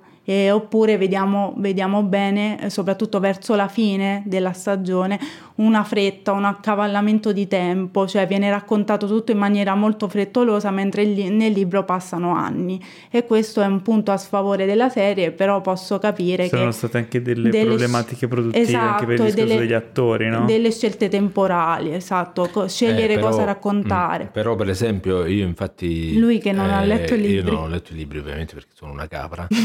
e Non eri un contadino, sei una capra sono diventato ancora peggio perché da contadino sono passato a L'ambiente. capra. mi sono identificato con l'ambiente. Eh, no, eh, io- eh, allora, cioè, non, non- non si può dire meglio il libro, meglio la No, serie. No, ma eh, infatti non No, è no, questa no. non la era, non era quello il punto. Il punto è che comunque quando passano anni da... Cioè, cioè praticamente c'è... Tu stai vedendo una cosa, poi c'è uno stacco di montaggio eh, e stai, che ne so, tra due, tre anni, cinque anni. Il problema è che visivamente nella serie questo passaggio temporale non viene fatto capire in Sì. nessun modo se non tramite la solita voce narrante che dice ah sono passati dieci No, anni. beh, in realtà non dice No, mai, non lo non lo dice. usano in questo modo. La- No, in que- però, Però lo vedi dai vestiti, da come si sono evoluti i personaggi Dai a livello di capelli. aspetti, capelli, il- magari hanno fatto, hanno ha fatto uno step di economico, no? sono diventati più ricchi o comunque hanno cambiato qualcosa. Cioè lo vedi nel cambiamento di pettinatura, di vestiti, di, di- di- come si dice, di lifestyle e ti dà quel senso lì. Magari non è preciso, Sì. quindi però D'altronde, ehm, già, insomma, nella prima stagione si vedono le protagoniste da bambine e poi da Esatto, adolescenti. te- te no? lo Ci sono, due, ci sono Sì. due casting. Sì. Eh, E se- im- ce immagino, che ce- immagino che continueranno a crescere. La voce narrante della protagonista è la voce di Alba Rohrwacher, Sì. che ancora non si è vista nella serie, non so se si vedrà. Eh, mi fa strano perché comunque poi la ragazza la vedi abbastanza cresciuta, quindi potrebbe essere la sua voce. Eh, però sembra quasi un, uh, un espediente anche di marketing, non lo so, Eh, o comunque insomma Allora. per, per attirare. C'è da dire sulla voce narrante che vabbè, Io non la, non l'apprezzo. lo so, perché lo so non perché, Perché tu me l'abbia Alba detto. Rohrwacher non è napoletana, cioè non ha l'accento, non ha la Al- cosa, e c'è un distacco perché la serie per lo più è parlata in napoletano. Ehm, e quando sento la voce narrante di lei mi fa un distacco enorme. Poi, vabbè, lo riesco anche a sopportare perché la serie è bella. Questo è vero, questo è vero e in tanti, per questo ti ho detto lo so, perché in tanti non sopportano la voce narrante, tantissimi. Io l'apprezzo perché... Perché sei fan di- Perché apprezzo Alba Rohrwacher. Sei però- fan di tutta la famiglia, Sì. No, infatti, sì, no, sono due, vabbè. No, però sono, sono brave, cioè sono brave, non puoi dire Eh, no, niente. in realtà però secondo me il problema non è, è spesso viene identificata lei come capro espiatorio di questa cosa, ma in realtà secondo me lei fa un lavoro sporchissimo. Perché là il problema è proprio come è usata la voce narrante, nel senso anche se la facevi Sì, fare a un'altra persona. Per esempio Anna il pro- Buonaiuto, che, è le- che è l'emblema della voce napoletana, che magari sposava anche bene con... Mhm. Mm, È un'attrice napoletana Sì. bravissima, Anna Buonaiuto, e avrebbe aiutato in questo caso. Però eh, sì, la voce narrante secondo me è usata male proprio in- in- nella serie. Non è tanto Forse l'attrice il alcune problema. volte sono d'accordo con te in alcune parti, in altre invece mi ha dato quell'approfondimento che secondo me era necessario. È vero. Quindi è un po' altalenante. Ci sono dei punti dove potrebbe essere superfluo effettivamente, Sì. però è chiari- chiaramente derivativa dal medium del libro. del no? libro. Eh, sì. Sono in stati altri punti, esatto, in altri Mm. punti dei suoi approfondimenti che sono decontestualizzati e, ti- e- e fanno quasi da, da chiosa a una situazione che hai visto, eh, invece ti portano nella sua mente a, a dei pensieri che lei fa dove analizza e mh, digerisce quella situazione in una maniera magari non convenzionale e allora ti danno un approfondimento in più sul personaggio. Dipende dalle situazioni. E la voce di Alvaro Racker non aiuta sicuramente, Mm. eh, però non è, secondo me non è un esperimento fallito in, toto. No, no, assolutamente, non, è- non era quello il senso. Io lo- No, no, ma ho capito esattamente cosa dici. Ed- effettivamente usare la voce narrante può essere sempre un'arma a doppio taglio. Poi Io- specie in una serie. Io l'ho così interiorizzata che adesso se leggo qualsiasi libro di Elena Ferrante lo leggo con, Con la voce di Alvaro Racker. Sì. Madonna. Perché è così, è successo anche ad altre persone, quindi Vabbè, posso sta, dire non è solo sta. un mio problema, tra virgolette. E vabbè, poi c'è il discorso che, e, e ci leghiamo a quello che stavo dicendo prima, su... c'è una cosa in comune con Men in Black International, cioè che Ma- ci sono delle scene ambientate a Ischia. Ah, è Sì. giusto. E io Eh, essendo, sì. cioè, Sì. sono nata a Ischia, sono legata a Ischia. Poi voi direte, ah però perché parli con l'accento fiorentino? Sono nata a Ischia e sono cresciuta a Firenze, così chiudiamo la Sei un amico geniale. Sono un Sei, amico un- geniale. sei un meticcio, E, e quindi... sei bilingue. Eh, sono- sì, ho perso l'accento, cioè non ho mai avuto l'accento di Ischia, però sono legato alla- insomma, all'isola. Certo. E vedere tipo nella prima stagione, ma mi sa che ne avevo parlato in una delle prime puntate del podcast un anno fa. ehm, nella prima stagione loro arriva, lei, eh, Lenù arriva a Ischia in villeggiatura e attracca eh, davanti al castello Sì. aragonese, scende proprio dall'attracco davanti al castello aragonese. Lì non c'è un attracco per i traghetti o per le navi. E la cosa mi ha fatto strano perché lì non c'è, l'hanno fatta lì la scena perché è, è pittoresca, perché è- c'è è la cartolina, cartolina, no? Esatto. cartolina. Poi andai a, Ischia a trovare mia nonna, le ho raccontato questa cosa qui e lei mi ha detto no, no, ma lì eh, fino agli anni 70, 80 Vedi? c'era un attracco. Ah, ecco, vedi. E quindi era stat- erano stati fedeli. Fedelissimi, nella- hanno eh, studiato. È una cosa bella. Sì. Cioè, una cosa bella. Sì, Poi sì. vabbè, citano i posti, quindi Sì, c'è sì. quel legame. Tra l'altro le, le- le due puntate ambientate a Ischia della, Della seconda, seconda stagione, stagione. sì, In sono- realtà non sono girate a Ischia. non so, sì, non so girate a Gaeta, no, alcune cose sono girate a Ischia, alcune a Gaeta. Hanno fatto metà in- un po' e un po', Sì. anche Ah, per la ok. prima stagione, anche a Gaeta vicino a casa nostra. Sì. Sono andata. Eh, però la cosa importante è che sono girate da Alice Rohrwacher Ah, e ok. lì No, da, da- La sorella. La sorella, La Alice. perché. Alicia, La sì, non, regista. è, non Alba. e lì è, Eh, è chiaro che non solo a detta nostra, ma anche a detta di Bong Joon-ho che Eh. ha detto de- che è una regista da tenere d'occhio Sì. nei prossimi anni. Ha inserito Nella- Alice nella, lis- nella sua lista, nella top 20 di registi del futuro. In- eh, Alice per Lazzaro Felice, che gli è piaciuto molto. Film strepitoso, fatevi E un bellissimo, fatevi un favore, esatto. E il secondo regista italiano che ha inserito è Pietro Marcello per Martin Eden con Luca Marinelli. Quindi Perché ha vinto pure lui la sì, Coppa Volpi, che io si non- chiama. Sì, la Coppa. Ora ti faccio, Sì. faccio Eh, no, un aspetta, intervento sk- su Lazzaro Felice. Eh. Che quando è stato presentato a Cannes, io ero a Cannes, ma non sono riuscito ad andarlo a vedere. Tra l'altro, ancora lo devo recuperare. Bello. Però eh, dei miei amici eh, co- sono amici di, di Alice. Di Alice. E quindi eravamo andati alla festa del film dopo la proiezione, Sì. abbiamo fatto la festa la sera. E quindi mi sono ritrovato a un certo punto con Alice davanti e ho detto Alice è meraviglioso, meraviglioso. Ciastro, sei un ciarlatano. Lei era sbronzata, stava festeggiando, aveva bevuto un bel po', quindi è tutta contenta. Dai. Cioè, un se- ciarlatano. cosa dovevo fare? Non- non- era Eh. brutto dire Beh. Alice non l'ho visto, ma sulla fiducia deve essere bello. Sulla fiducia, Dai, dai, non- eh. la fiducia non No, è che lei è super carina. Hai fatto bene perché il film è meraviglioso e quindi E quindi lo recupererò. e, e le due puntate girate da lei la mano diversa si vede si come. vede. Pur essendo Sì, una no, serie è vero, io quegli episodi lì l'ho visti. pur effettivamente essendo, Il essendo bacio una e il tradimento, che poi tra l'altro eh, a Sono, livello... sono veramente toccanti Sì, quegli a episodi. livello lì. di impianto narrativo sono importantissimi Sì. e quindi che siano girati in un certo modo si vede. No, no, è vero. eh, cioè, Saverio Costanzo comunque gira bene, ha un'impostazione particolare perché spesso è molto teatrale, ad- ehm, usa delle, insomma, de- delle dinamiche particolari per la messa in scena, no? lo vedi che ha un passo diverso. Quelli lì però effettivamente quegli episodi c'è in particolare l'inquadratura dell'ombra. Sì, Ecco. Sì. quando, ora senza spoilerare, però c'è un'inquadratura in cui viene usata una silhouette di un'ombra in un modo veramente geniale e, è una di quelle immagini che ti rimangono impresse. Lì è un modo di proprio avere, visualizzare l'immagine del racconto in una maniera non convenzionale per rimanere impressi. È Esatto, veramente so quei, so quei tocchi che ti fanno evitare il voice over Sì. Esatto, sì. esatto. E nelle sue- nei suoi due episodi ce n'è più di una di queste scene sì. così importanti. beh, Eh, eh, quella roba là quando sai tradurre le descrizioni Azioni. dei pensieri delle cose In in, immagini. immagini Mm. vuol dire che sei un regista strepitoso sì. Non Sì. vi diciamo di più perché Eh, vi invitiamo a è vederlo. No, casi- no. è un campo Ca- minato capirete, Sì, no, sì, capirete sì. vedendolo straconsigliato. Eh, Eh, sì, vedere. io l'unico neo che proprio quando... Neo o neon? Neon Demon no è l'unico neo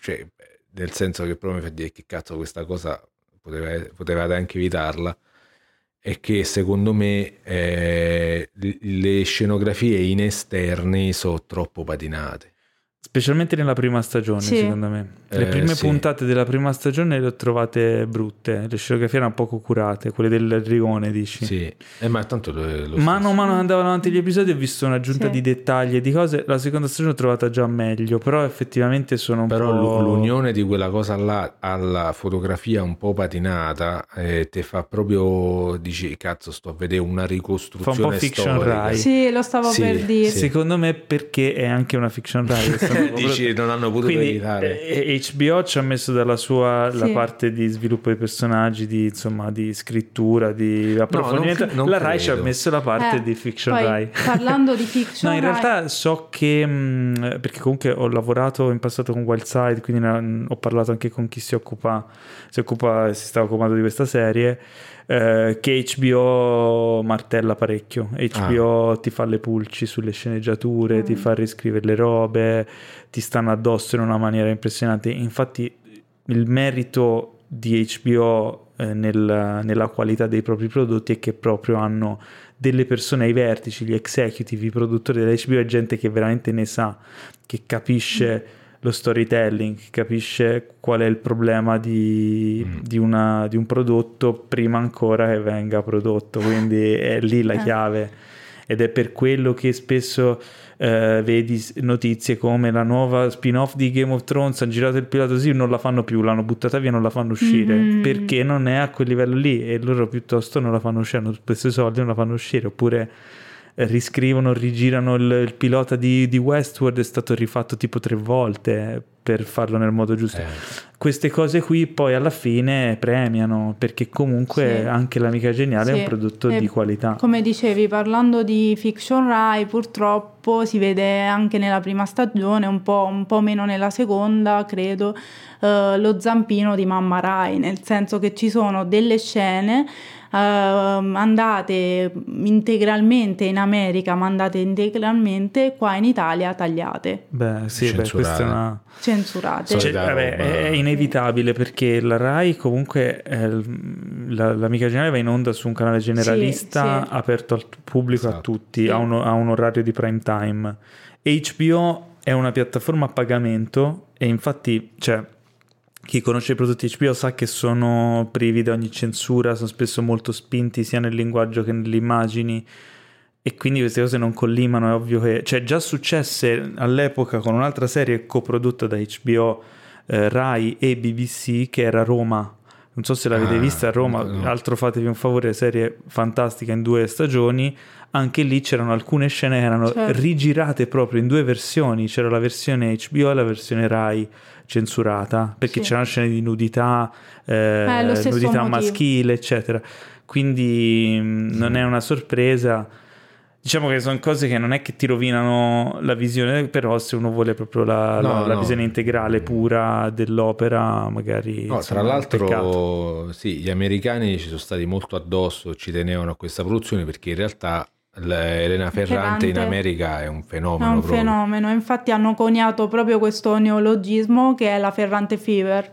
Ah, E c'è un bellissimo documentario se volete Rai Play. approfondire eh, su che Rai parla Play. di questa, del, del fenomeno Elena Ferrante in America. Si chiama Ah, figo. Che proprio parlano con le librerie. Sì, perché praticamente la- mh, il neologismo Ferrante Fever l'ha coniato una libraia durante una presentazione, se non sbaglio, perché c'era la calca di gente per Ah. l'amica geniale e presentazione in cui eh, l'autrice non c'era, perché come sapete Elena Ferrante è... ecco, io ne so poco di questa cosa, ne ho sentito parlare. Spiegami meglio chi è Elena Ferrante. Allora, Elena Ferrante è, un'autri- è un'autrice di cui non si conosce l'identità. Quindi può è uno essere- pseudonimo. È uno quindi. pseudonimo, non sappiamo chi è e mo- in molti si interrogano sulla sua identità, c'è chi avanza delle ipotesi, dice potrebbe essere Tizio, potrebbe essere Caio, potrebbe essere, potrebbero essere due persone che scrivono insieme a quattro mani, si fanno anche nomi di, di scrittori abbastanza... Scrittori, quindi non scrittrici Ah, anche. Scrittrici, scrittori e soprattutto anche scrittori, anche giornalisti, comunque ne- nell'ambiente negli anni, perché poi come abbiamo detto la- il primo volume dell'Amica Geniale è del 2011, però Elena Ferrante ha cominciato a pubblicare nel 92. Quindi il suo primo libro è L'amo- L'amore molesto, molto bello, che a livello di cinema possiamo ricollegare perché eh, Mario Martone ne ha tratto un film che io ancora non ho visto ma voglio vedere assolutamente e, e quindi Elena Ferrante non si sa chi sia. E- Tu avendo letto i libri, dallo stile e dal, dal modo di scrivere, cosa deduci? Intanto, secondo te è, è effettivamente una donna o no? Secondo allora, me sì. Secondo me Cioè, è difficile mascherare Secondo me sì, ma perché comunque tre- è tutta la produzione letteraria, ah, non solo l'amica geniale, anche tutto il resto eh, di Elena Ferrante è incentrata sui ra- i rapporti umani delle persone e soprattutto donne, tipo il, Ok. rap- il rapporto madre-figlia, no? anche nell'amica geniale eh, c'è sempre i rapporti sentimentali, insomma le dinamiche più intime delle donne, quindi io non so un uomo fino a che punto Ok, può- quindi già abbiamo escluso il Sì, 50%. però, cap- Poi, Ah. età. Eh, vabbè. Non Dobbiamo- lo so, non lo la so, dobbiamo Paolo, ma- identificare. Ma, ma sai, no, ma sai, io, cioè, eh, quando ho deciso, ok, mi ha appassionato la serie, voglio recuperare tutto quello che ha scritto questa donna, questa eh, persona X, non diciamo donna perché non sappiamo se, se è effettivamente così, ho messo da parte il, il problema, tra virgolette, dell'identità. Cioè, la curiosità a, a me non a me non interessa perché poi Ok. ho, ho letto due sue racco- raccolte di saggi e di articoli pubblicati sul Guardian. Eh, una, una prima raccolta non è quella pubblicata sul Guardian, ma comunque si chiama La frantumaglia, e una seconda si chiama L'invenzione, ge- l'invenzione occasionale. E praticamente lei racconta un po' il suo modo di scrivere, si racconta, e cosa importante di tutto, di tutto il suo modo di fare è che lei mette al centro l'opera. Quindi Mhm. lei ha, fa- ha fatto una scelta di vita che è quella dell'anonimato per quanto riguarda la sua produzione e quindi lei mette al centro di tutto il libro, dice io scrivo questi libri. Eh, ho la fortuna fino a quando avrò un editore che in Italia EO, eh, edizioni EO, di, di pubblicarli, eh, fin quando il pubblico eh, mi assisterà, tra virgolette, insomma, avrà il piacere di leggere quello che scrivo, io vado avanti così, non voglio, non voglio mettermi al centro, non voglio fare presentazioni, poi in- no- in non voglio contesto- ricevere premi. Lei è stata anche candidata allo Strega, sempre per... Eh, ma glieli mandano all'editore? No, no, non so mh, sinceramente il livello dei premi. Sicu- sì, ha vinto il premio Elsa Morante e non è andata a ritirarlo, ovviamente. Vabbè, chiaramente. E- non si può. e- Secondo me potrebbe, e- potrebbe fare come Teo e mandare la Robo Eh, la Ferrante. Robo sì, Ferrante, sì. esatto. E- Però in un contesto storico come quello di oggi in cui chiunque vuole apparire, qualunque autore si mette in mezzo, fa le Esatto, stories, fa... esatto. Cioè, è invece un bel segno di Sì, contrasto. sì, è è, bel- è il suo manifesto, il suo, Sì, è il suo manifesto, sì, esatto, il suo manifesto letterario, il suo manifesto anche politico, se vogliamo. di- giudicatemi di- per quello che è il mio quello- operato, per quello la che è la mia mia- la opera. mia creazione. Esatto. Molto bello. E quindi, e quindi ecco, e poi dato che siamo in un podcast di cinema, eh, ha avuto, sapendo ovviamente, oltre l'amica geniale, come dicevo prima, influsso anche sulla produzione cinematografica, perché vi dicevo del film di Martone, dell'amore molesto, che è il primo libro di Elena Ferrante, poi eh, c'è stato un film eh, anche sul secondo libro di Elena Ferrante che si chiama I giorni dell'abbandono, eh, girato da Roberto Faenza eh, con Margherita Bui e Luca Zingaretti. Questo sinceramente non, non l'ho visto. Ok. Ho letto il libro, l'ho, ho apprezzato anche il secondo. Il primo è molto bello, il primo in assoluto è molto bello e molto particolare e da quel poco che ho potuto vi- vedere da i, fra- insomma, i frammenti del film di Martone, anche il... mm, Eh sì, esatto. Il- Per esempio quei frammenti dei film che abbiamo visto di Martone, eh, eh, come ti posso dire, pur essendo un frammento ma restituito molta più verità rispetto a, eh, visivamente parlando chiaramente, Mhm. rispetto alle scenografie che sembrano un po' posticce de- de- della serie.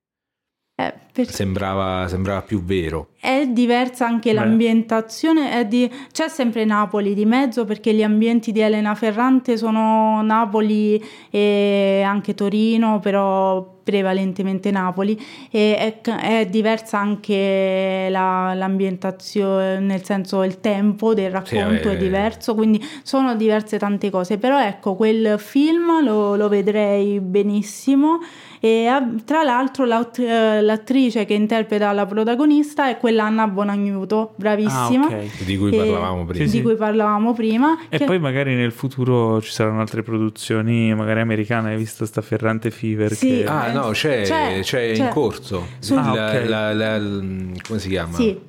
Eh, il nuovo romanzo? No, no, no, il è il terzo, terzo? il terzo Sì. che in italiano No, si, chiama, si chiama La figlia oscura, The Lost Daughter, The penso Lost lo, Daughter, lo sì. chiama. Ah, lo sì, chiama- de- tra l'altro dovrebbe essere la, Ah, la prima diretto- regia di Maggie Gillenal. Diretto da, sì, sì, sto guardando Sì. ora, diretto da Maggie Gyllenhaal che Da- insomma con esce Dakota ora dalla... Johnson E e... Olivia Cook. Ah, che esce, Olivia tra l'altro lei Colman, esce ora dalla, dalla serie di cui abbiamo parlato qualche settimana fa, The Deuce, bellissima, di cui anche, se non sbaglio, diretto degli episodi. Quindi Sì. insomma si, è fatta già un po' di, di pratica. Ha diretto... No, no, non ha, no, ho detto una cavolata, non ha diretto episodi, sarà la sua, pro- proprio la sua prima regia The Sì. Lost Daughter. Ah, vedi. Eh, sì, eh sì, la no, mi sono sbagliato perché nel film, nella serie lei diventa regista, cioè lei fa Ok. la Ah, regista ok. nella serie, fa la Ok. regista di porno, però. però Eh, vabbè, è una- eh, però eh, no, è molto brava Maggie. e Sono Sì. super curioso Sì. a questo punto di Lost Daughter. eh, ehm, ancora non è in produzione, quindi pre-produzione. Sì, l'hanno appena annunciato, io ho Mm. letto la Sì. Notizia qualche settimana fa.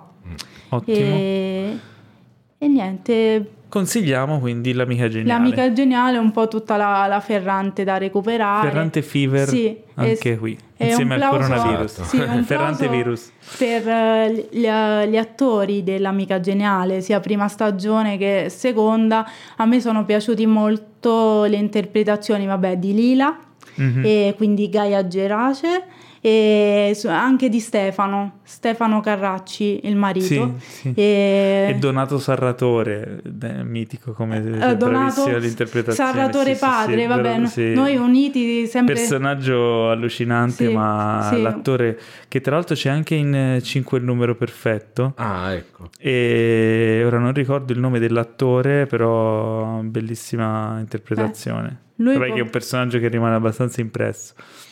Sì. E ok, andiamo avanti. Eh, vi parlo, vi racconto questa serie eh, documentaristica che ogni tanto ci piace parlare anche di documentari, però molto molto atipica. La serie è su Netflix, si chiama Formula 1 Drive to Survive, anzi Formula 1 Drive to Survive, ehm, ed è mh, una serie che cerca di raccontare tutti i retroscena della Formula 1, eh, raccontando la storia dei piloti e di come vivono eh, quel contesto, quella pressione e tutto quello che gira intorno. Non solo i piloti, ma anche tipo eh, quelli che gestiscono il team eh, e anche insomma vari, vari ruoli. Mm, sia dal lato sportivo che dal lato business, gestionale, eccetera. Eh, sembra quasi una serie, cioè, cioè, non so se sapete, ma il, il pubblico americano, comunque la, la- la massa americana non sa neanche che cos'è la Formula 1. No, loro- per loro esiste la NASCAR. Esiste forse. NASCAR, già, insomma, già Le Mans è una roba che probabilmente Comunque non pochi dove- conoscono. capirai, poi la Formula 1 è uno sport dove non succedono incidenti, non dovrebbero succedere incidenti, quindi agli americani non Esatto. interessa. Però questa serie, eh, che appunto è documentaristica, in realtà è montata e costruita in maniera iper interessante, esaltante e piena di incidenti. Sembra Ah, quasi ecco. un modo per proporre e Esatto. promuovere la Formula 1 verso un mercato, quello statunitense, che è importantissimo, ma che ancora non è stato intaccato, perché comunque è un fenomeno quello della Formula 1 a livello sportivo europeo e non solo, di tutto il resto del mondo, tutto il mondo tranne gli Stati Uniti. Cioè, ci potrebbe essere America, una diciamo. ragione per questa cosa, se non erro, perché la, la form- diciamo, la- il marchio Formula, la Formula 1, tutto il circo della Formula 1 è, è- cioè, Di Bernie è- è- Eccleston. è- sì, esiste un padrone della Formula Ed è 1 una che fa, il padrone, ma in realtà Bernie Eccleston l'ha venduta la Formula 1 al padrone di Discovery Mm, non lo sapevo questo, ma di, di recente. eh, un paio, due o tre anni fa. Mm, Mi co- sembra. Comunque, Ecco, e- beh, e quindi, è una cosa eh, storica. Il fatto che la Formula 1 in America non sia conosciuta, non sia mai diffusa, è, è una cosa storica. Eh, questa serie eh, effettivamente, secondo me, ha un interesse per lo spettatore a livello di racconto delle persone. Eh, la, cosa, eh, la prima cosa che stupisce guardando la prima stagione è che non ti racconta di, dei primi in classifica, non ti racconta di Lewis Hamilton eh, e di Vettel, eccetera, ti racconta degli ultimi. Ti racconta la storia di quelli che tutti i giorni, tutte le domeniche, cioè una domenica sì, una domenica no, vanno lì, rischiano la vita, ma sono sempre ultimi. Che comunque fanno parte di questo circo, fanno parte di questo gioco e comunque hanno la pressione addosso enorme e sono tra i migliori piloti del mondo, però arrivano ultimi. Non te lo dice così ovviamente per non offendermi, Sì. però questo è. E quindi ti trovi a, a- a sentire le storie di personaggi meno conosciuti e capire qual è il loro background, come se la vivono, eccetera. La serie è un qualcosa di assu- assurdo, stratosferico a livello visivo e di racconto perché è una mega produzione e credo che loro registrino una quantità incredibile di interviste e di situazioni, eh, prendendo poi a seconda di quello che succede di Gran Premio in Gran Premio le storie eh, più funzionali al racconto. Stavi per Quindi- dire più interessanti. No, no, più funzionale al racconto perché se nel terzo Gran Premio Tizio fa un incidente, tu in quel Gran Premio lì racconti come lui ha vissuto i momenti prima, però non sai se farà un incidente o no, per esempio se arriva primo o se succede una cosa particolare. E quindi cosa, cosa fai? Eh, ti trovi nella posizione in cui devi registrare le storie di tutti perché non sai poi cosa succederà. Quindi io credo che il materiale che loro raccolgono sia Ah, una quantità immensa e poi lo costruiscono eh, seguendo la storia di Tizio e di Caio nei vari Gran Premi a seconda di quello che poi succede. E in questo modo però tu magari hai un episodio che si concentra su un pilota, l'episodio successivo su un altro, poi dopo 3-4 episodi ritorna quel pilota di prima perché la sua storia si evolve, o comunque la scuderia, perché non racconta solo dei piloti, ma anche delle scuderie certo. e delle dinamiche che intervengono dietro. E la cosa esaltante a livello di visione è che la posta in palio è sempre alle stelle, la pressione è sempre alle stelle e la gente va fuori di testa. Eh sì. Però ti racconta un contesto totalmente anomalo per un essere umano, con una pressione esagerata, con delle situazioni borderline e te lo racconta in maniera efficace, quindi è, è una serie sicuramente sorprendente. Inoltre, ehm, a parte insomma è un, è un, prodotto di livello elevatissimo anche visivo, cioè le, le immagini che si vedono e mm. come vengono montate insieme sono incredibili riesce a sfruttare bene i momenti più esaltanti delle gare, una sorta di, di bignami della, della, stagione della Formula 1, dove tutto è super e mega esaltante perché ti tolgono via i momenti morti e le esatto. cose meno interessanti. Non, Quindi, è, non, è, come ce la ricordiamo noi la domenica pomeriggio sul divano con la biocco come parte il semaforo verde, esatto. crolliamo. Esatto, morti. guardi i primi due giri e poi ti risvegli esatto. sull'ultimo. No, effettivamente è un bel modo di vedere la Formula 1. È iniziata, cioè è stata messa su Netflix da pochissimo la seconda stagione che racconta appunto del, del, campionato scorso, ogni stagione si concentra su un campionato e uh, a quanto pare hanno, diciamo, visto anche il successo della prima stagione, hanno preso fidu- fiducia. La, la, fiducia, la fiducia è salita un po' e quindi si racconta anche della Mercedes e della Ferrari che nella prima stagione erano diciamo inavvicinabili, quindi ah, il contesto si è, si è, un po' aperto, eh, si vede lo sviluppo anche dei personaggi che abbiamo già seguito nella prima stagione, quindi è un prodotto veramente da seguire secondo me, sia che siate appassionati di Formula 1 sia che lo siate stati in passato ma vi sia un po' venuta a noia perché può riaccendere la passione, sia che magari non vi interessa particolarmente ma siete appassionati di documentari, in particolare documentari legati allo sport o comunque alle persone in situazioni eh, anomale, le persone quando sono messe alle strette che sono costrette a dare il meglio di sé. Quindi insomma Formula 1 Drive to Survive eh, lo consiglio personalmente. Bene, okay. domen- magari da vedere la domenica pomeriggio al posto al della posto Formula 1, 1. Eh, almeno non dormite. O se volete dormire vedete la Formula 1. Ma sì, fate un riposino, che sarà mai. esatto. E indovina che momento è giunto? No, aspetta, aspetta, anche Roboteo cioè, è scontento di questa cosa. Oh no. Oh no, come no? Eh, no. Oh, no. Tutti aspettavano da Roboteo, chissà che c'è stato questo silenzio drammatico. Eh. È giunto il momento tanto odiato, ragazzi, tanto odiato, cari nostri omuncoli e donnuncole. Odiato, ma non da noi perché ce ne andremo finalmente a letto, visto che è l'ora cara ai licantropi. Però possiamo introdurre un altro argomento prima di... eh, io ti introdurrei no, una mano in faccia. No, ragazzi, è il momento di farvi un favore, cioè il momento dei saluti. Prima però vi fate un favore, vi iscrivete o mettete follow o insomma ci fate una recensione a 5 stelle o, o ne parlate con tutti i vostri amici e nemici perché insomma vabbè che siamo il podcast di cinema numero uno in Italia però noi non ci accontentiamo eh, mm. vogliamo di più vogliamo vogliamo il, mondo, il, il continente, il mondo, l'universo, vogliamo diffonderci come il coronavirus. non mi sembrava una, una similitudine Beh, appropriata. Se, se, il coronavirus ha una cosa positiva eh. nel suo ambito è che si sa diffondere molto bene, quindi è una caratteristica che vorremmo acquisire, le altre dannose no. Fateci quindi... riprodurre. Eh, fateci no, forse detto così fateci, no, no fateci, diffonde, diffondeteci.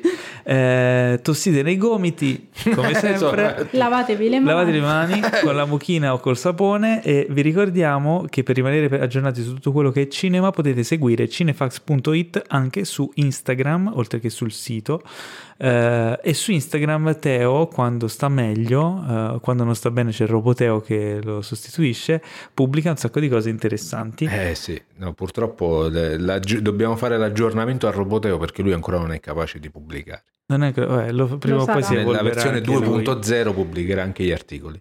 E potete seguire anche me, Paolo Cellamare, potete seguire anche il nostro Enrico che ha ben due profili eh, Instagram. Eh, perché non ci facciamo mancare niente. Enrico Tribuzio oppure, oppure, a cena d'Artrucido. Che è molto bello, il mio preferito è a cena d'artificio, Eh, specialmente quando mi invita. e poi anche il, eh, il profilo di Federica che è Federica Guglietta. Federica Sempre Guglietta, sempre, vabbè, Sempre. Veloce, preciso, conciso ed efficace. E eh, in attesa della prossima puntata, un caro saluto da Enrico Tribuzio, Arrivederci amiche e amici. un caro saluto da Roboteo, Ciao Ne. un caro saluto da Federica Ciao, Guglietta grazie. e un caro saluto da me, Paolo Cellamare, che vi mando un bacione ma nel gomito. E coglioni.